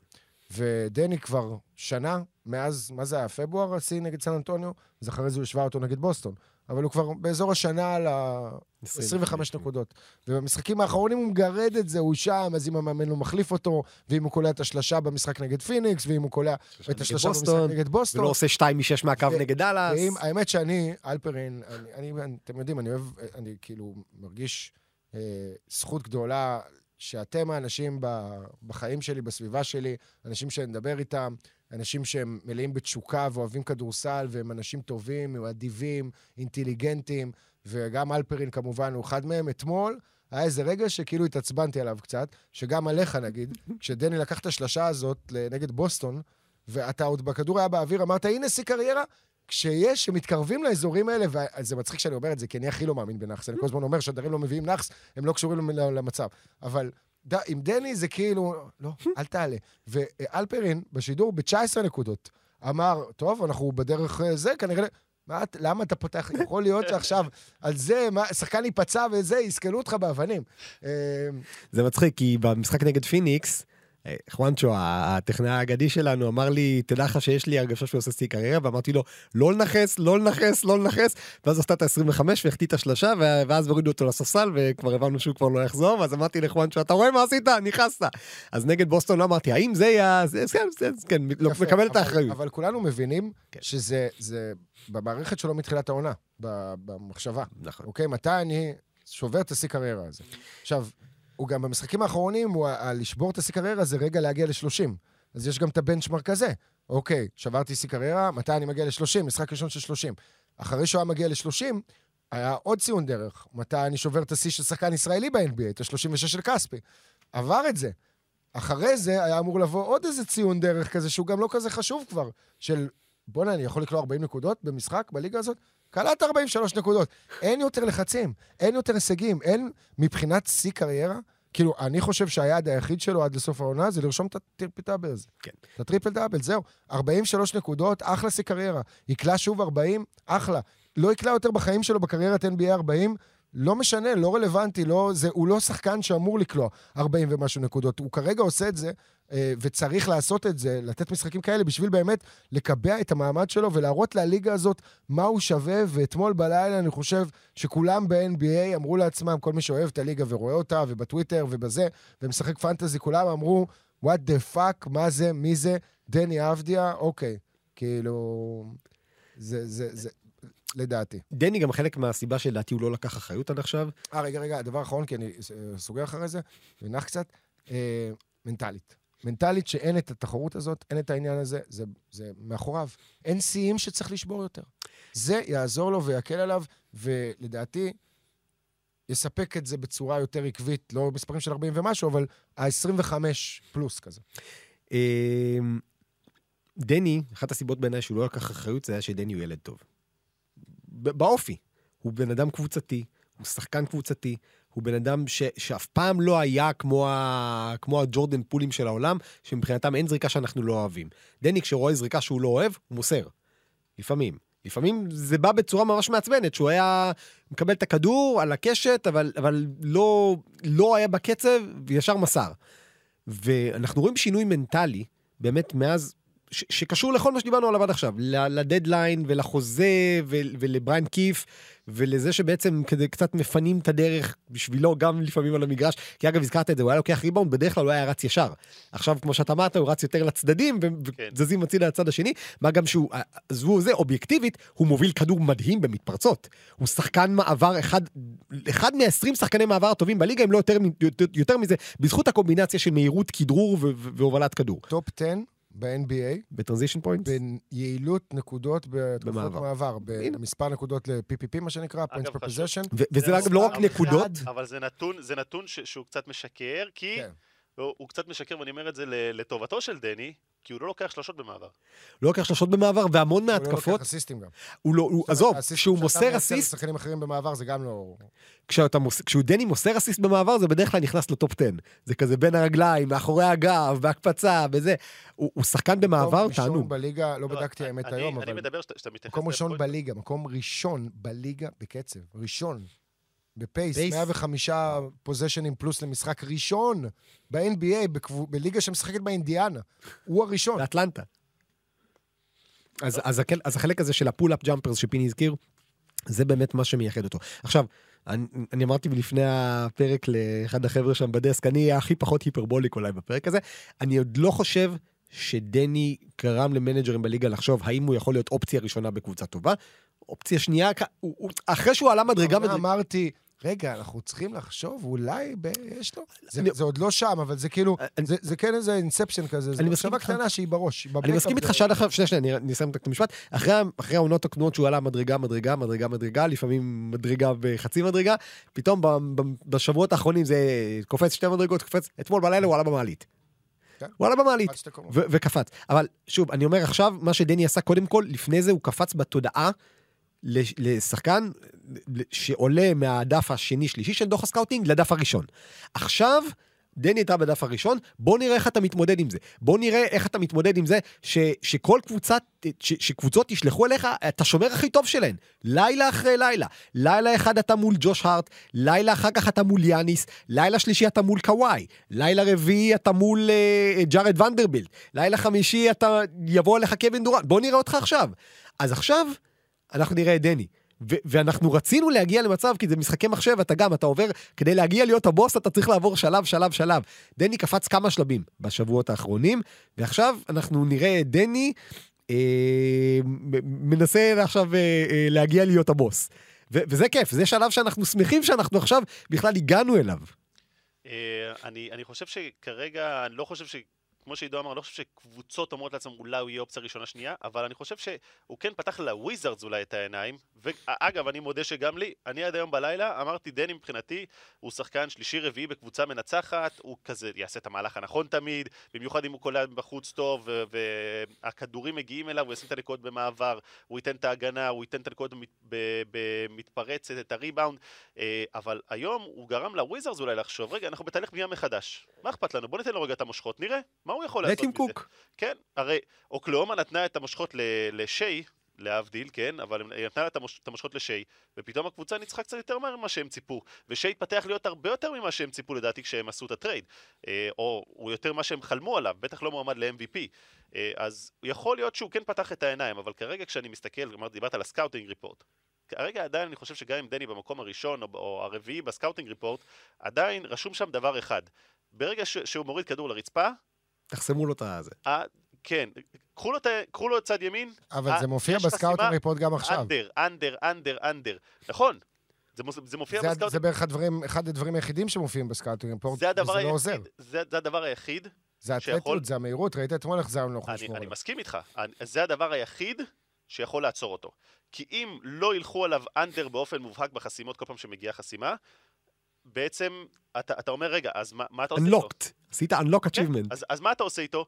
יש, לך, יש לו שומר קטן, ראית? הוא לוקח אותו עם הגב לסל, והוא כבר לא לוקח כל פעם שחקן באלימות רק, רק לצד ימין, אלא הוא לוקח אותו, והוא הוא מגיע לפוזיציה שהוא רוצה, עוצר רגע, מסתובב על כתף ימין, מסתובב על כתף שמאל, הוא יכול לקחת אותו לפוסט-אפ, הוא יכול, הוא יכול למסור החוצה בש- בשנייה שמגיע הדאבל, מה אתה עושה? ואז הוא מתחיל, הוא מביא את עצמו למצב שאני לא חשבתי שאני בכלל אדבר על זה. של, אתה אומר, כן, וואלה, יש לך פה שחקן, תן לו את הכדור, ו... ושירוץ. במס- אם, הקבוצה, ב- אם הוא מספיק טוב, הקבוצה תנצח. אחד המהלכים הראשונים נגד בוסטון, ג'יילן בראון, שוב, שומר טוב מאוד, זה בדיוק מה שהוא עשה. הוא סגר לדני את, ה... את הימין. מה דני עשה? עבר לשמאל, חתך את ג'יילן בראון כמו שאופנוען חותך אותך בנתיבי איילון כשאתה עומד בפקק, שם lay-up. מהלך ראשון של דני באותו משחק פחות או יותר. ואתה אומר, זה, זה גם unlocked achievement, זה כזה כל פעם כמו ב-2K שאתה כזה פינג, נפתח לך עוד הישג, פטינג, נפתח לך עוד הישג.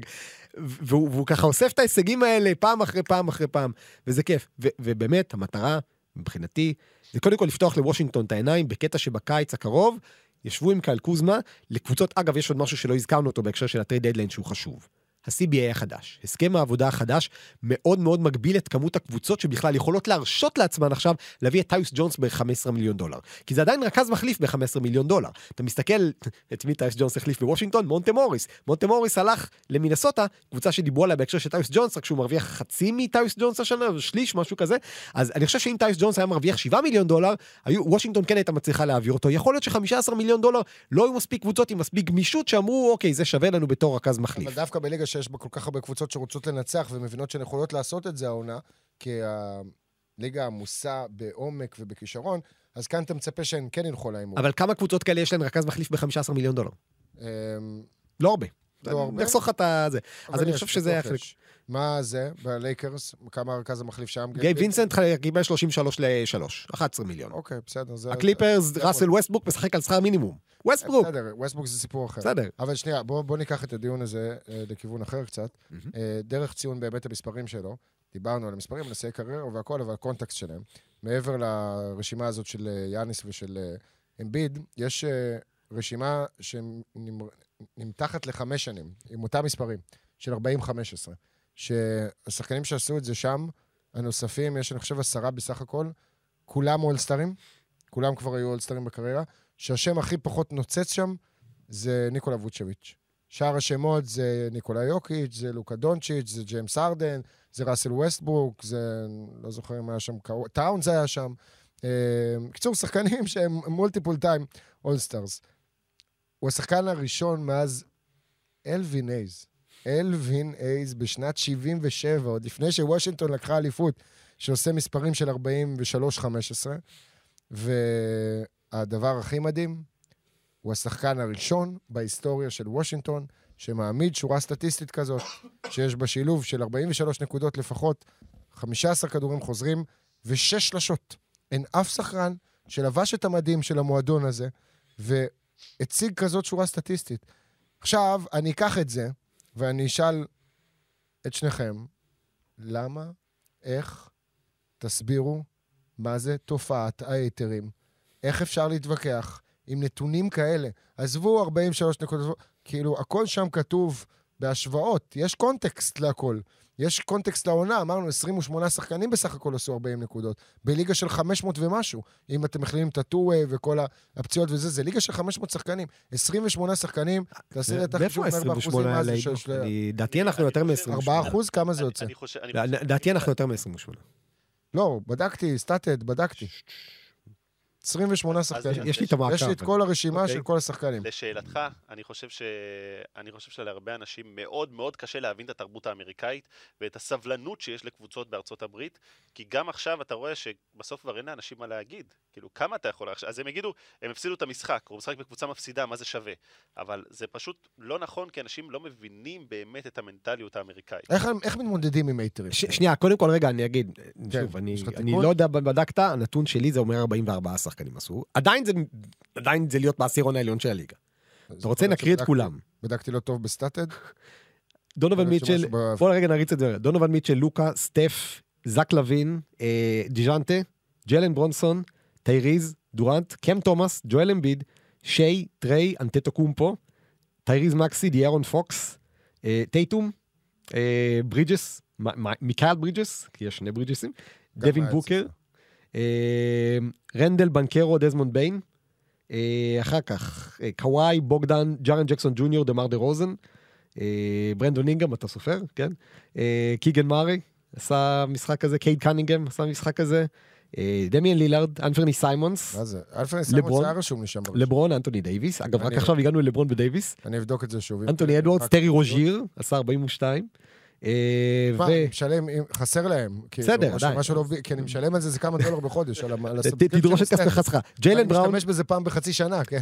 ג'יילן בראון, קיירי, טים הארדווי ג'וניור עשה משחק, כן, אני שידרתי את טימי זה. הארדווי ולוקה הם הצמד היחיד שעשו 40 נקודות ביחד באותו משחק. שם אחד שלא הזכרתי עדיין, ועכשיו מגיע ניקולה יוקיץ', עשה רק פעם אחת השנה 40... אה, נגד וושינגטון. נגד וושינגטון. ופי.ג'יי וושינגטון עשה 43 נקודות, בקבוצת ואז פנטזי שלי זה... ברדלי ביל, מיילס ברידג'ס, וג'רמי גרנט לא, ודני אז כן. אז יש פה יותר מ-28. יש פה 44. בכל מקרה, זה עדיין, שוב, זה עדיין להיות בעשירון העליון. אה, פדיחה, איך אני שונא לטעות. לא נורא, לא נורא. אני מתנצל, פשוט, אמרתי, בוא נתמודד עם ההייטרים קודם כל בעובדות, כי גם להיות אחד מ-44 זה יפה, בסדר? גם להיות אחד מ-44 זה יפה, זה להיות בעשירון העליון שלהם. אני תמיד שואל את עצמי, אפרופו גם, אני פותח סוגריים בהקשר הזה, אם אני מטומטם שאני מודה על בטעויות שלי, או ש... זה אנושי. לא, אני, נגיד, אני אתן לכם איזשהו... לפעמים זה דברים שהם קצת מוגזמים, אוקיי? לדוגמה, שידרתי את הפועל תל אביב לפני איזה שבועיים, בשישי צהריים, ואני פתוח עם... אה, חלק מהדברים שפתוחים לי במחשב, יש גם דף, אחד מהדפים זה דף ויקיפדיה Mm. של הקבוצה. ואני מסתכל שם, יש שם הרי רשימה של כל השמות אחד ליד השני, עם התאריכי לידה, עם הגיל. ואני מסתכל שם, ואני רואה שכתוב ג'לן אורד בן 29. ומשהו לא מתחבר לי, אבל אה, כשכתוב, אז כנראה שזה אמיתי ונבדק. אתה תמיד אומר לעצמך, הזיכרון שלו זה, אם מישהו כתב את זה, זה אחרי דאבל צ'ק וכאלה. ואז אני פשוט שולף את זה. ואני גם אומר לאוזמן שמפרשן את המשחק, אני אומר לו, בוא'נה, הזדקן לנו קצת מהר, לא? הוא לא, הוא לא היה כזה מבוגר, אבל זורמים. ואז אחרי דקה מתחיל לקבל הודעות. אה, אז מבין את הטעות, מתקן ישר, ואז מסביר גם את הטעות. למה הגיעה הטעות, אוקיי? שהיה, מה שקרה זה שבדף הזה של הוויקיפדיה, איפה שכתוב תגיל בקטן ליד התאריך לידה, היה כתוב 29. התאריך היה נכון, התאריך היה אה. שהוא נולד ב-97, אוקיי? בן 20 ו... זה. בן 20 ו... לא, ב-99. אני חושב שהוא בן 24 עכשיו. אבל כן. ראיתי את זה כתוב, היה איזושהי טעות קטנה, והלכתי עם זה. ואחרי זה, לא רק שתיקנתי, גם הסברתי את הטמטום של, אז מה לדעתכם? עדיף, כי יש אה, יש אה, אסכולה אחרת, יש אסכולה של... לא מתקנים. לא מתקנים, בקטנה. תהנה, אף אחד גם ככה לא יזכור, מי ידע מה זה משנה. אני כשאתה מה- מתקן, אתה בעצם חושף. ומודה שאתה קצת לא בסדר. כ- כולנו טועים וכולנו מקבלים החלטות בזמן אפס. בטח באמצע שידור חי. וזה בסדר לטעות, ושוב, כל עוד, אתה יודע, לא עשית טעות שהיא בקיצר, א' פיני, אתה מזדון, מקליט את עשה- אסור לך לטעות. אני תמיד טועה, אני- אני- יש לי- יש לי המון טעויות. אגב, אבל מה, צייצתי, מה, ציוץ זה גם, זה לא בלעד. אז הרבה פעמים גם אני? מתקן הרבה פעמים ציוצים שלי, אני כותב, כאילו, לא יכול לתקן לארוך, אני אומר, אה, אה, לא, לא רוצה לשלם מיליון מאסק 8 דולר בחודש, אני כותב אה, טעות קטנה שלי וזה וזה וזה. אני חייב, זה מפריע לי אישית. אני חייב לתקן. נכון. נגיד, היה לי- היה לי סרטון אה, שעשיתי על, אה, במשחק מול דאלאס, שגפורד עשה עבירה ברורה, מסתבר, על דני. עכשיו, אני ראיתי את השידור של הוויזרס, ובספורט 5 הראו את השידור של דאלאס. בשידור של דאלאס הראו את החסימה, שלא שרקו אותה כעבירה, ואמרו שהשריקה הייתה עבירה ברורה של גפורד. אני לא ראיתי את ה replay, כי לא הראו את זה בשידור של הוויזרס. מבחינתי, הלכתי עם ההחלטה של השופט, אני רואה את זה רק במצלמה של טלוויזיה, בסדר, חסימה יפה של גפורד. ואז מלא רשמו לי בתגובות, איך אתה רושם חסימה של גפורד? זה, זה עבירה ברורה. אז אני רושם להם, אני עונה להם, ב copy paste. חבר'ה, לא ראיתי את השידור, ראיתי את השידור של הוויזרס, הלכתי עם השופט. בסוף, אם אנשים מבינים גם, אתה, אתה בן אדם. לשאלתך, איך עונים להייטרים? קודם כל, עזוב, לא יכולים להיתרים. עובדתית, אנחנו, שנייה. אתה יודע מה? אנחנו לא באמת עונים להיתרים. אנחנו לא אנשים שיש לנו כוח להתנצח. אז אני צייצתי היום איזשהו ציוץ תגובה. גדול. לוינסון הגיב לי לציוץ שכתבתי על השורה הסטטיסטית של דני, אז כאילו הגבתי לו בצורה, לדעתי, מאוד מאוד מכובדת. בסוף רשמתי לו רק, כאילו, דני בליגה אחרת, תעשה גם אתה התאמות, כאילו. צא מה... אמרתי לו, תפסיק לחשוב כמו ישראלי כזה לטווח קצר וזה. אחרי זה עלינו ברדיו גם, עשו לנו כאילו עימות, אבל לא היה באמת עימות, והכל ברוח טובה וחיובית, כן.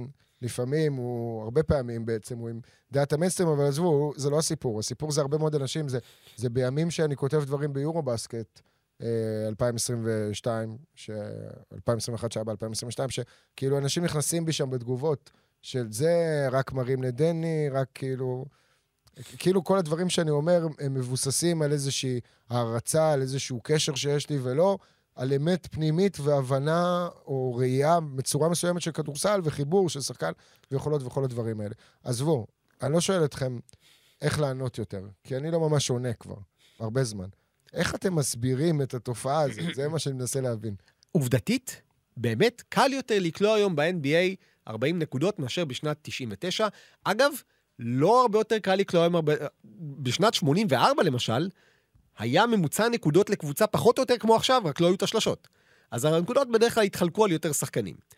אה, אז עובדתית זה נכון, ונ- ו- ואותו אה, מטריל חביב מהבוקר החליט ללכת לשנת 99. שנת 99 קודם כל הייתה השנה הכי גרועה בהיסטוריה של ה-NBA מבחינת ממוצע נקודות, בכוונה הוא כנראה בחר אותה. ודבר שני, המוצר של ה-NBA היה כל כך גרוע באותן שנים, אחרי הפרישה של מייקל, לפני אה, תחילת פריחת הכדורסל ההתקפי, שה-NBA פשוט החליטו שהם חייבים לשנות את המשחק, את החוקים. אם לא היה לוקאוט, קאטה שהיה משחק בניקס. בדיוק. והוא היה מחליף את ג'ורדן. נכון. אמנם הוא כנראה היה נפצע אחרי זה, אבל לפחות הייתה איזו. עונה מדהימה של עודד קטש ב-NBA, בלי ציניות. זאת אומרת, הוא לא היה מחליף את ג'ורדן, אבל בלי ציניות היינו מקבלים עונה, לדעתי. שהיה כיף לראות מאוד של עודד קטש משחק ב-NBA. אז, אז, אז, אז שוב, עובדתית, היום ה-NBA זאת ליגה שמתעדפת התקפות על הגנות, ובליגה כזאת, בשנה שעברה 57 שחקנים כלו יותר מ-40 נקודות. אגב, יכול להיות, שוב, לא יודע, אולי לוינסון קרא את הנתון הזה אצלי, של 203-57, השנה אנחנו בדרך לפחות מזה, גם בהצגות. אני חושב שכן הגענו לרוויה התקפית, אבל כשאתה מסתכל על זה, אמ, אני חושב שבסוף אנשים מבינים שאם אתה לא תהיה קבוצת הגנה טובה פלוס, ברגע האמת אתה לא תוכל לקחת... על מה. אתה מדבר אבל? רוב הצייצנים האלה, רוב אלה שעם הטייקים הרעים האלה, בכלל לא רואים את המשחקים. אחלה. אז להם אני באמת, להם אני באמת כאילו... תראה, יש אנשים שמושקעים גם בדעות מסוימות, כמו, אתה יודע, של אבדיה לא שווה את הבחירה התשיעית בדראפט, הוא לא שווה בחירת top חמש. יש אנשים שמושקעים בדעה שלהם כל כך, שהם משכנעים את עצמם עם הזמן, שגם גם כשדברים קורים בניגוד למה שהם חשבו, שהם צריכים להמשיך עם, ה, עם הנרטיב, אחרת הם צריכים להודות שהם טעו. בהמשך למה שאמרת, יש אנשים שפשוט קשה להם להודות שהם שהם טועים. אה, ובמיוחד שהם נותנים איזושהי הערכה לשחקן מסוים, או חוסר הערכה לשחקן מסוים, אז הם ימשיכו וירוצו עם הנרטיב הזה עד שזה מתישהו יתפוס להם. אז uh, אומרים, שנה הבאה הוא במכבי, שנה הבאה הוא באירופה, שנה הבאה הוא בגליל, ואז עוד שנה עוברת ועוד שנה עוברת, והוא מקבל את ההערכה, והוא מקבל את, ההערכה של השנה הרביעית, והוא מקבל בסוף חוזה של עוד ארבע, ארבע שנים על 55 מיליון. ואז כבר קשה, אין להם מה להגיד, אז הם די נעלמים. כאילו, אני, אני, אני ראיתי את זה בעיקר בשנה הראשונה-שנייה, כאילו, לי, לי, זה היה, לי, לי זה היה כאילו מורגש קצת בתגובות. אמ, כי אנשים לא הבינו למה אני מדבר על ההגנה שלו. אמרו, מה, מה, הביאו אותו ל-NBA בשביל הגנה? איך, איך אתה בכלל מדבר על ההגנה שלו? ואז אני רואה שפתאום, אתה, אתה רואה שפתאום גם בארצות הברית מתחילים לדבר על ההגנה, אז פתאום זה לא רק פיני שיושב ומדבר על ההגנה, וזה לא רק עידו שמדבר על ההגנה, וזה לא רק ערן שמדבר על ההגנה שלו. ופתאום הם רואים שזה, באמת, יש דברים במה שאנחנו אומרים, יש פה איזשהו ערך מוסף שהוא מביא למשחק, ולאט לאט, אתה יודע, מה שהם ניסו לבנות לעצמם של הוא לא מספיק טוב, הוא לא שווה, הוא שנה הבאה באירופה, מתנפץ להם מול העיניים, אז או שהם מפסיקים להגיד, כי הם מבינים שהם טעו והם לא רוצים להודות בזה, או שהם אה, מוצאים את הדבר... מתחפרים עמוק יותר בבור שלהם, ומשפריצים בוץ החוצה. אני לא מרגיש שזה שנאה שמ- שמכוון לדני. זה, יש איזה משהו באמת, אני חושב. שדיברתי עם שניכם על זה באיזה שיחת טלפון, ה- על, לפחות בישראל. ליגת ה-NBA זה הליגה היחידה שאני כל הזמן רואה אנשים מתוסכלים נכנסים בה. כאילו כותבים עליה דברים שלילי, אני לא רואה את זה על אף ליגה אחרת, באף ענף ספורט, בשום ליגת כדורגל, בשום ליגת כדורסל. זה קמים אנשים בבוקר, הם נחשפים לכותרות, אתם יודעים מה? עכשיו, תוך כדי שאני אומר את זה, פתאום עולה לי איזה משהו בראש. פתאום אולי אני מצליח להתחיל להבין מאיפה זה בא. פומו. פומו. אותם אנשים מתעוררים בבוקר, וכנראה שאולי גם בגלל אורח החיים שלהם, או בגלל שבחירות שלהם, הם לא רואים את המשחקים. וכשהם קמים ורואים כזה דבר, יש להם כנראה את ה... מי שלא מכיר, פורמו, fear of missing out, זה התחושה הזאת של פספסתי את זה, אז בשביל להרגיש טוב עם עצמם, הם מקטינים את זה כלפי חוץ. יכול להיות שהם אפילו לא יודעים, זאת אומרת, זה דברים שהם קוראים בתת-מודע שלהם. אז תחושה כזאת של לא ראיתי את זה בלייב, או לא ראיתי, אני לא רואה את זה בכלל. אני לא מרגיש חלק מהסיפור הזה של אנשים שרואים את דני ומתלהבים, ובזמן האחרון, גם בלי קשר למשחקים כמו אתמול, יש הרבה דברים להתלהב, ויש הרבה דברים אה, זה להיות מרוצים מהם, והם קמים בבוקר, והם לא רואים את זה, הם רק רואים את הציוצים של אנשים, הם רק רואים את התגובות, הם רק רואים את הפושים בנוטיפיקציות, והם אומרים, יאללה, די, זה, זה כאילו, זה יושב להם, זה מציק להם, כי הם לא חלק, אז הם מנסים, אה, סתם, עכשיו, טוב, זאת- עלה לי, אולי זה ניתוח. אני, אה, לא בטוח שזה פורום. אני חושב שיש בזה משהו של, מנטליות שונה לחלוטין מאיך שאנחנו משחקים כדורסל פה באירופה, איך שאנחנו מתייחסים לספורט פה באירופה, אה, וקשה לאנשים כי בסוף הם מקבלים את הליגה בצורה מאוד מאוד מאוד ספציפית, זאת אומרת, גם כשהם מקבלים את המשחקים של ה-60-70 נקודות, זה בדרך כלל מגיע מול קבוצות מאוד ספציפיות. זאת אומרת, אם אני אקח עכשיו את ריאל מדריד מול אלבה ברלין ביורוליג, ואציג את זה לצופה האמריקאי, ויגיד לו, תראה את ההבדלי הרמות, זאת ליגה, זה כדורסל, אז כאילו, אז ברור שזה לא כדורסל, אבל אתה לא תראה אה, אה, קבוצות שמגיעות מול בוסטון, ושחקנים שמים מולם 60-70. למה? כי הם קבוצת הגנה טובה. אז אנשים מקבלים את הליגה בצורה מאוד מאוד... לא אובייקטיבית, כי הם מקבלים רק היילייטים וכותרות, כמו שאתה אומר, וזה הרבה פעמים נותן להם תפיסה מאוד לא נכונה לגבי מה קורה בפועל בליגה. שזאת ליגה שאין בה הגנות, זה לא נכון. קבוצות שבדרך כלל מגיעות לפלייאוף, זה קבוצות שהגנה טובות באופן סדרתי. קשה מאוד לקבוצות הגנה לא טובות להגיע לפלייאוף, ובטח לנצח בפלייאוף. אה, גם, אגב, שנה שעברה, אני חייב להגיד שדנבר שלקחה את האליפות, זה לא דבר שגרתי. זה לא דבר שגרתי שקבוצה כזאת, אה, היא, היא לא קבוצת הגנה top. אבל בפלייאוף היא הייתה מקום רביעי, ההגנה שלה בפלייאוף הייתה מקום רביעי מבין 16. חלק מזה גם בגלל המאצ'אפים שהיו מולה. גם. אני חושב שהיה להם מאצ'אפים מאוד טובים מול הקבוצות שהם שיחקו מולם. נכון, אבל- ועדיין זה היה הלייקרס למשל בגמר. נכון, נכון. כן. והלייקרס הייתה קבוצה שסיימה מקום שביעי ב... נכון. שביעי או שמיעי? שביעי. שביעי. שביעי במזרח. שביעי במערב. זאת אומרת, זה לא קבוצה... היה היה להם מאצ'אפים טובים. דנבר לקחו את האליפות בצדק כן, אבל אי אפשר באמת ו- להתייחס אליה כעל קבוצת מקום שביעי, כי היא השתנתה דרמטית כן. ב trade deadline. נכון. ובאמת היא הייתה מהשלוש-ארבע טובות הכי הכי טובות בליגה. נכון, עכשיו. ואגב, גם קבוצות שבדרך כלל משתנות משמעותית בדדליין, בדרך כלל לא רצות עד הסוף אה, רחוק. בדרך כלל זה קבוצות שנבנות טוב כבר בתחילת העונה, ואולי יוצאות עוד איזשהו מהלך קטן במהלך הדדליין בשביל להתחזק. אז עדיין הגנה היא משחקת אה, נדבך מאוד משמעותי במשחק, וכשאנשים מקבלים, הנה תראה את לוקה מטייל ועושה 70 נקודות מול אטלנטה, הם לא רואים את הזריקות המטורפות. לא, יש שם סלים משוגעים בסטפבקים עם יד כן. בפרצוף. אפרופו, הזכרת כן. את המשחק הזה של הלייקרס נגד ניו אורלינס, נכון. ראיתי אותו אה, ב live. וזה היה בחמש וחצי בבוקר הוא התחיל. סוף לילה של NBA כזה, אחרי שידור נראה לי, כבר זרמתי עליו. ורבע שני, הם לא מחטיאים. לא. עכשיו, אה, זה לא...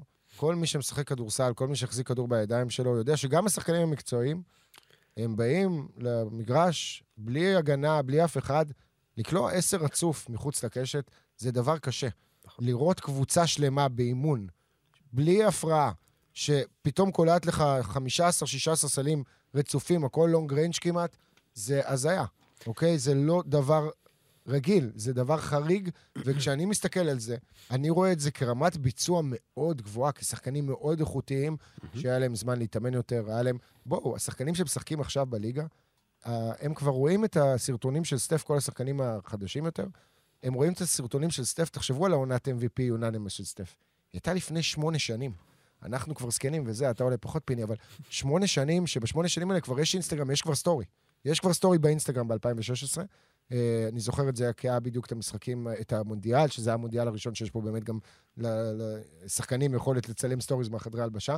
וכל, כאילו, מי, איפה, אם, אם אני הייתי, לא שאני הייתי הופך להיות שחקן, לא משנה איזה אמצעים היו לי, אבל אני בטוח הייתי קצת יותר טוב ממה שהגעתי להיות אם הייתי מעריץ את סטף קרי ויודע שבלחיצה על הטלפון שלי אני יכול ללכת למגרש מתחת לזה, לבית של ההורים שלי, ולזרוק לסל, כשברקע הטלפון עם הרוטינה של סטף קרי, שאני מחקה אותה. ולא רק. NBA, י- יש לך שחקן NBA היום שהוא סטף קרי לעניים, הרי טרי יאנג הוא חיקוי של סטף קרי. בוא, הוא לא היה נוצר, זה, לא היה לנו פרוטוטייפ של שחקן כזה, אם לא סטף קרי. ואתה מסתכל על זה, ויש אגב... צריכים לסיים, כי אנחנו כבר... כן, עוד כאילו, שנייה, אז רגע, הרבה אני אגיד עוד משהו אגב בקטע הזה. אתה דיברת על FOMO, אתה דיברת על, אה, על זה שרואים את ההצגות. אני חושב שיש כאן עוד משהו. שני דברים בעצם. אחד, רומנטיזציה מוגזמת שעושים בעבר. אני, אני חייב לפרגן לפיני, אני כתבתי טור לפני איזה שבועיים על, על האינפלציה ההתקפית. פיני איזה ארבעה, שלושה ארבעים אחר כך, אה, בלי קשר, העלה סרטון מעולה של ניתוח הכדורסל של היום מול ניתוח הכדורסל של אז. לא יקריא, לא אעשה לכם את זה, תלכו לראות. סרטון מצוין. דבר שני, אה, ועשו באמת רומנטיזציה מוגזמת לעידן שבו קבוצות היו עוברות את החצי ומכדררות עשר שניות, עוד עשר שניות, כל השחקנים עומדים בצבע פחות או יותר, ובסוף זורקים, נותנים את הכדור לאחד, אחד דופק מרפק לראש לשחקן השני ומטביע.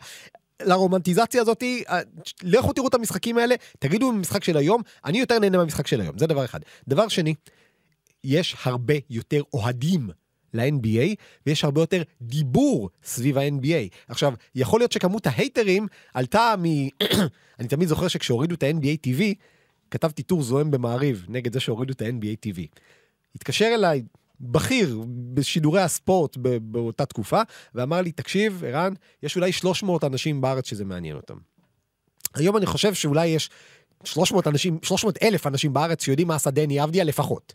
אז לא כל 300 אלף האנשים האלה אוהדי NBA, אבל לפי מספר הצפיות אצל פיני, לפי מספר התגובות שאתה מקבל, לפי כמות ההאזנות לפודקאסט שלנו של עושים NBA, אז אנחנו יודעים שיש היום באמת כמות מאוד מאוד הרבה יותר גדולה בארץ. עכשיו, כשיש כמות יותר גדולה של אוהדים, יש גם כמות גדולה יותר של אנשים שלא מתחברים לזה, שזה לא בא להם טוב בעין. יש הרבה יותר דיבור סביב ה-NBA. רוב האוהדים שמרוצים מהדבר הזה לא יקומו בבוקר ויגידו, וואי, איך אני מרוצה מהליגה של היום.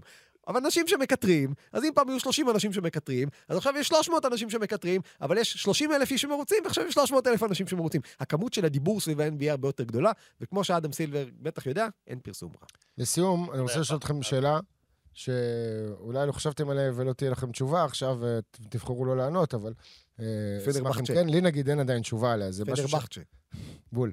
זה משהו שאני מתקשה איתו ואני מחפש את זה בראש. כי השאלה היא, מה התקרה של דני כרגע בעיניים שלכם מבחינת, תנו לי את זה לא בתפקיד, תנו לי את זה בשחקן. תנו לי את זה בשחקן שאת מי הוא מזכיר, למי הוא יכול להידמות, להיראות ב... בדומיננטיות, בסגנון משחק, במעמד בקבוצה. יש איזה משהו כזה שעולה לכם לראש, או שאתם צריכים לפודקאסט הבא אה, קצת זמן לחשוב על זה? לא, אני דווקא חושב שאם הוא, גם אם הוא לא עכשיו אה, ישפר את ה dribble pull-up שלו, שזה ייקח אותו לרמה הבאה, התקרה, התקרה, נגיד ועכשיו בעולם אידיאלי, לדעתי הוא יכול להיות סוג שונה, רדו רגע לסוף דעתי, של ג'ימי באטלר, של שחקן שהוא אה, משחק בקבוצה שהיא טובה, זאת אומרת, הוא יכול להיות אפילו אופציה ראשונה, אבל אין לו בעיה גם להיות אופציה שלישית אם, צר, אם צריך בשביל שהקבוצה תנצח. שומר מצוין בהגנה, עושה את הכל, ריבאונד, אה, הגנה, אה, קולע, הולך לסל, הכל.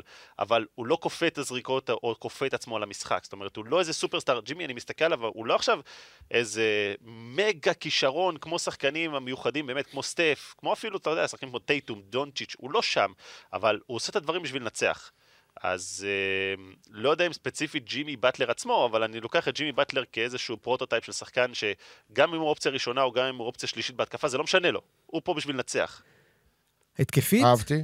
קריס מידלטון, 3-level scorer, שעדיין הוא, הוא לא המניאק, אבל כשאתה צריך אותו הוא שם. הגנתית, אירון גורדון, בעיניי. אוקיי. אה, שומר על כל דבר במגרש, אתלטי, חזק, מריץ מתפרצות, לוקח ריבאונדים, אז הכלאה בין ההתקפה של קריס מידלטון להגנה של אירון גורדון. אני אלך בקטנה על אה, לברון ג'יימס כזה. כן, ככה... לא ציפיתי שתגיד חשבתי לברון. ג'יימס, אבל. אמרתי, לא יודע אם... אה, לא, שנייה, אם אתם באמת עכשיו, אה, תרד גם אתה לסוף דעתי. לברון ג'יימס, אתם מסתכלים, אני לא מוצא שחקנים שהם משחקים שנראים כמו דני, גם ברמה האסתטית, ב size הזה, עם ההטבעות, עם הדריבל שרק הולך ומשתפר וזה.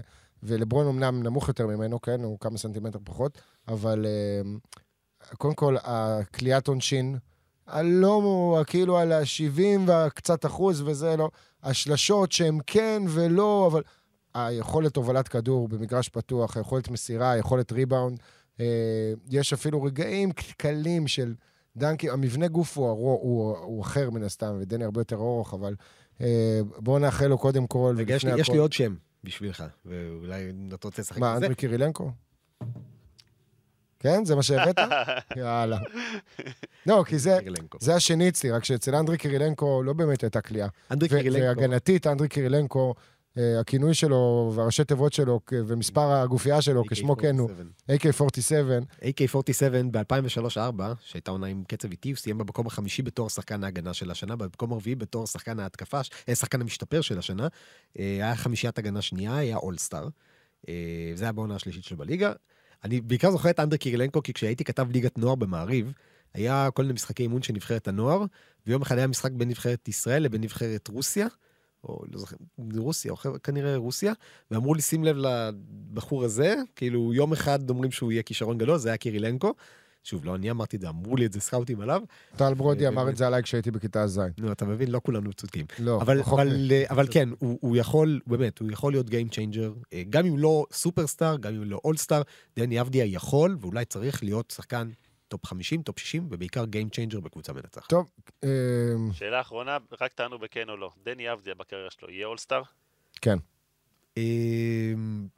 אחוזים בחוד... אה, מה, נתן לך כן או לא? פורמט. כן או לא? אני אגיד לא רק כדי שאחד מאיתנו יצדוק בוודאות, אבל אני לא אופתע אם כן. אני הולך על לא. אוקיי. אני חושב ש... כאילו, אם לענות על השאלה הזאת בצ- בצורה מלאה, אני חושב שההזדמנות הראשונה שלו באמת להיות שחקן אולסטאר תהיה בעונת 25-26. באולסטאר עוד שנתיים. אני חושב שאולסטאר, ואני פה נסגור את זה, זה תואר שהוא, אני מבין שיש לו את היוקרה שלו, הוא overrated. אני חושב שדני נותן למשחק יותר מאשר להיות אולסטאר או לא להיות אולסטאר. לא, אבל יש בזה גם כסף. יש לזה משמעות כלכלית. אני מסתכל על זה, אתה יודע, מהעיניים של, אה, שלי, איך אני, איך אני רואה אם את הדברים. וכאשר, אני מאמין כן, האם אני דני משהו. יהיה השחקן עם החוזה הכי נמוך שנבחר לאולסטאר כשהוא לא בטוח בחוזה רוקי? נשאיר את זה באוויר. כן. נשאיר עוד אה, הרבה דברים באוויר, עוד המון נתונים שלא נכנסנו אליהם ולא דיברנו עליהם. כמו וזה עוד בלי- 48.5 אחוז לשלוש מאז תחילת 2024, מקום שביעי ב-NBA. עזוב, כמו הטרפת ב fan base של הוויזרדס בטוויטר. למרות שזה אקס, לא יודע איך לקרוא לזה כבר, אבל טרפת, כאילו, באמת, אני לא ראיתי דבר כזה, אני... אנחנו שלוש שנים וחצי עם הקבוצה הזאת, עוקבים אחרי כל המובילי דעה שם, לראות כל ציוץ, כל פיפס שיש על דני. ברקע, רואים פה ושם דברים על דני, הרבה אכזבה, הרבה hate, הרבה חוסר אמונה, ופתאום כולם עכשיו אומרים, יש פה fucking star. אנחנו פספסנו, אנחנו לא ראינו את זה, אנחנו מתחילים לראות את זה עכשיו. בוא, בוא נגרום לזה לקרות. עדיין יש עבודה כדי לגרום לזה להתבשל כמו שצריך. לא צריך... אה, זה. יאללה, רק יש, שימשיך ככה. יש משפט אחד. משפט אחד חשוב, שאם דני במקרה, איכשהו שומע את הפודקאסט הזה, קשה לי להאמין שהוא שומע, ולא נראה לי שיש לו זמן, וגם אם הוא איכשהו שמע, לדקה מטרה שתיים. לא נראה לי שהוא הגיע עד לסוף של הפודקאסט, אבל עם משפט אחד שאני יכול להגיד לו, שקבל מכאן, never too high, never too low. בדיוק. בלנס. וזה, וזה אני סומך עליו, כי יש לו ראש טוב. ואתה רואה אותו עושה את הדברים הנכונים. יש לו ראש טוב, ויש לו סביבה נהדרת ותומכת, ואף אחד לא מדבר על זה, אבל ההורים שלו, ומתן הסוכן שלו, ודג הסוכן האמריקאי שלו, באמת עושים עבודה מדהימה, מדהימה, מדהימה. אה, והלילה הזה והמשחק הזה והתקופה הזאת זה גם אה, רגעים מאוד משמחים ומאושרים בשבילם, ומגיע להם. אה, וזהו, ואנחנו שמחים, ונקווה שיהיו לנו עוד הרבה רגעים שמחים כאלה ועוד הרבה משחקים. ובגדול אנחנו מצפים, ל... שאלת על אולסטאר או לא, אתם מצפים להתרגל לממוצעים של 20 נקודות?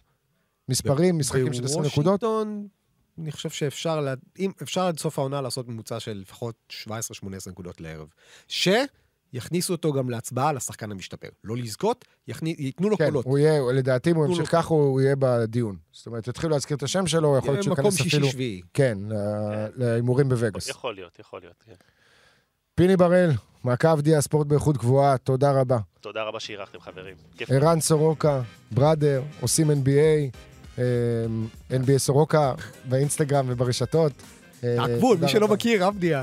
כן, תודה רבה גם לך, תודה למאי גור, תודה לך. תודה למאי. שהפיקה, תודה למאי. בכיף, אה, תענוג גדול. אה, תבוא- פעם תבואו הבאה, כל יום. תזמינו אותי כל יום, אני- אגיע. כשכל פעם שעבדיה יקלה 43 נקודות. יאללה, אפשר- אפשר גם בשלושים, אפשר גם בשלושים. מה זה 30? זה 30 קצת שבוע הבא. הוא עושה, נו מה. 30 שבוע הבא זה- אנחנו פה. אין, אתם יודעים אה, מה? בשביל 30 אתה לא מתעורר בבוקר. תביא את הטריפל דאבל הראשון. תביא את הטריפל דאבל. הנה, אני אתן פה פצצה בסיום הזה, הוא עושה שתיים עד סיום העונה. זה בדיוק מה שאני אמרתי. כן? כאילו. בשיחות שלי, גם אמרתי כאילו, איזה כמה אנשים אמרו לי 50, חמ- לא, היעד הבא זה לא 50, זה לא סיקררה, זה טריפל, טריפל, טריפל. שיקלעו כבר את האסיסטים שהוא מוסר להם, אתה יודע כמה כן, לנו אתמול איזה ארבע שלשות הלכו על זה, על פרש. מייצ'וק, תודה. תודה, תודה. לכם שהקשבתם לנו עד עכשיו.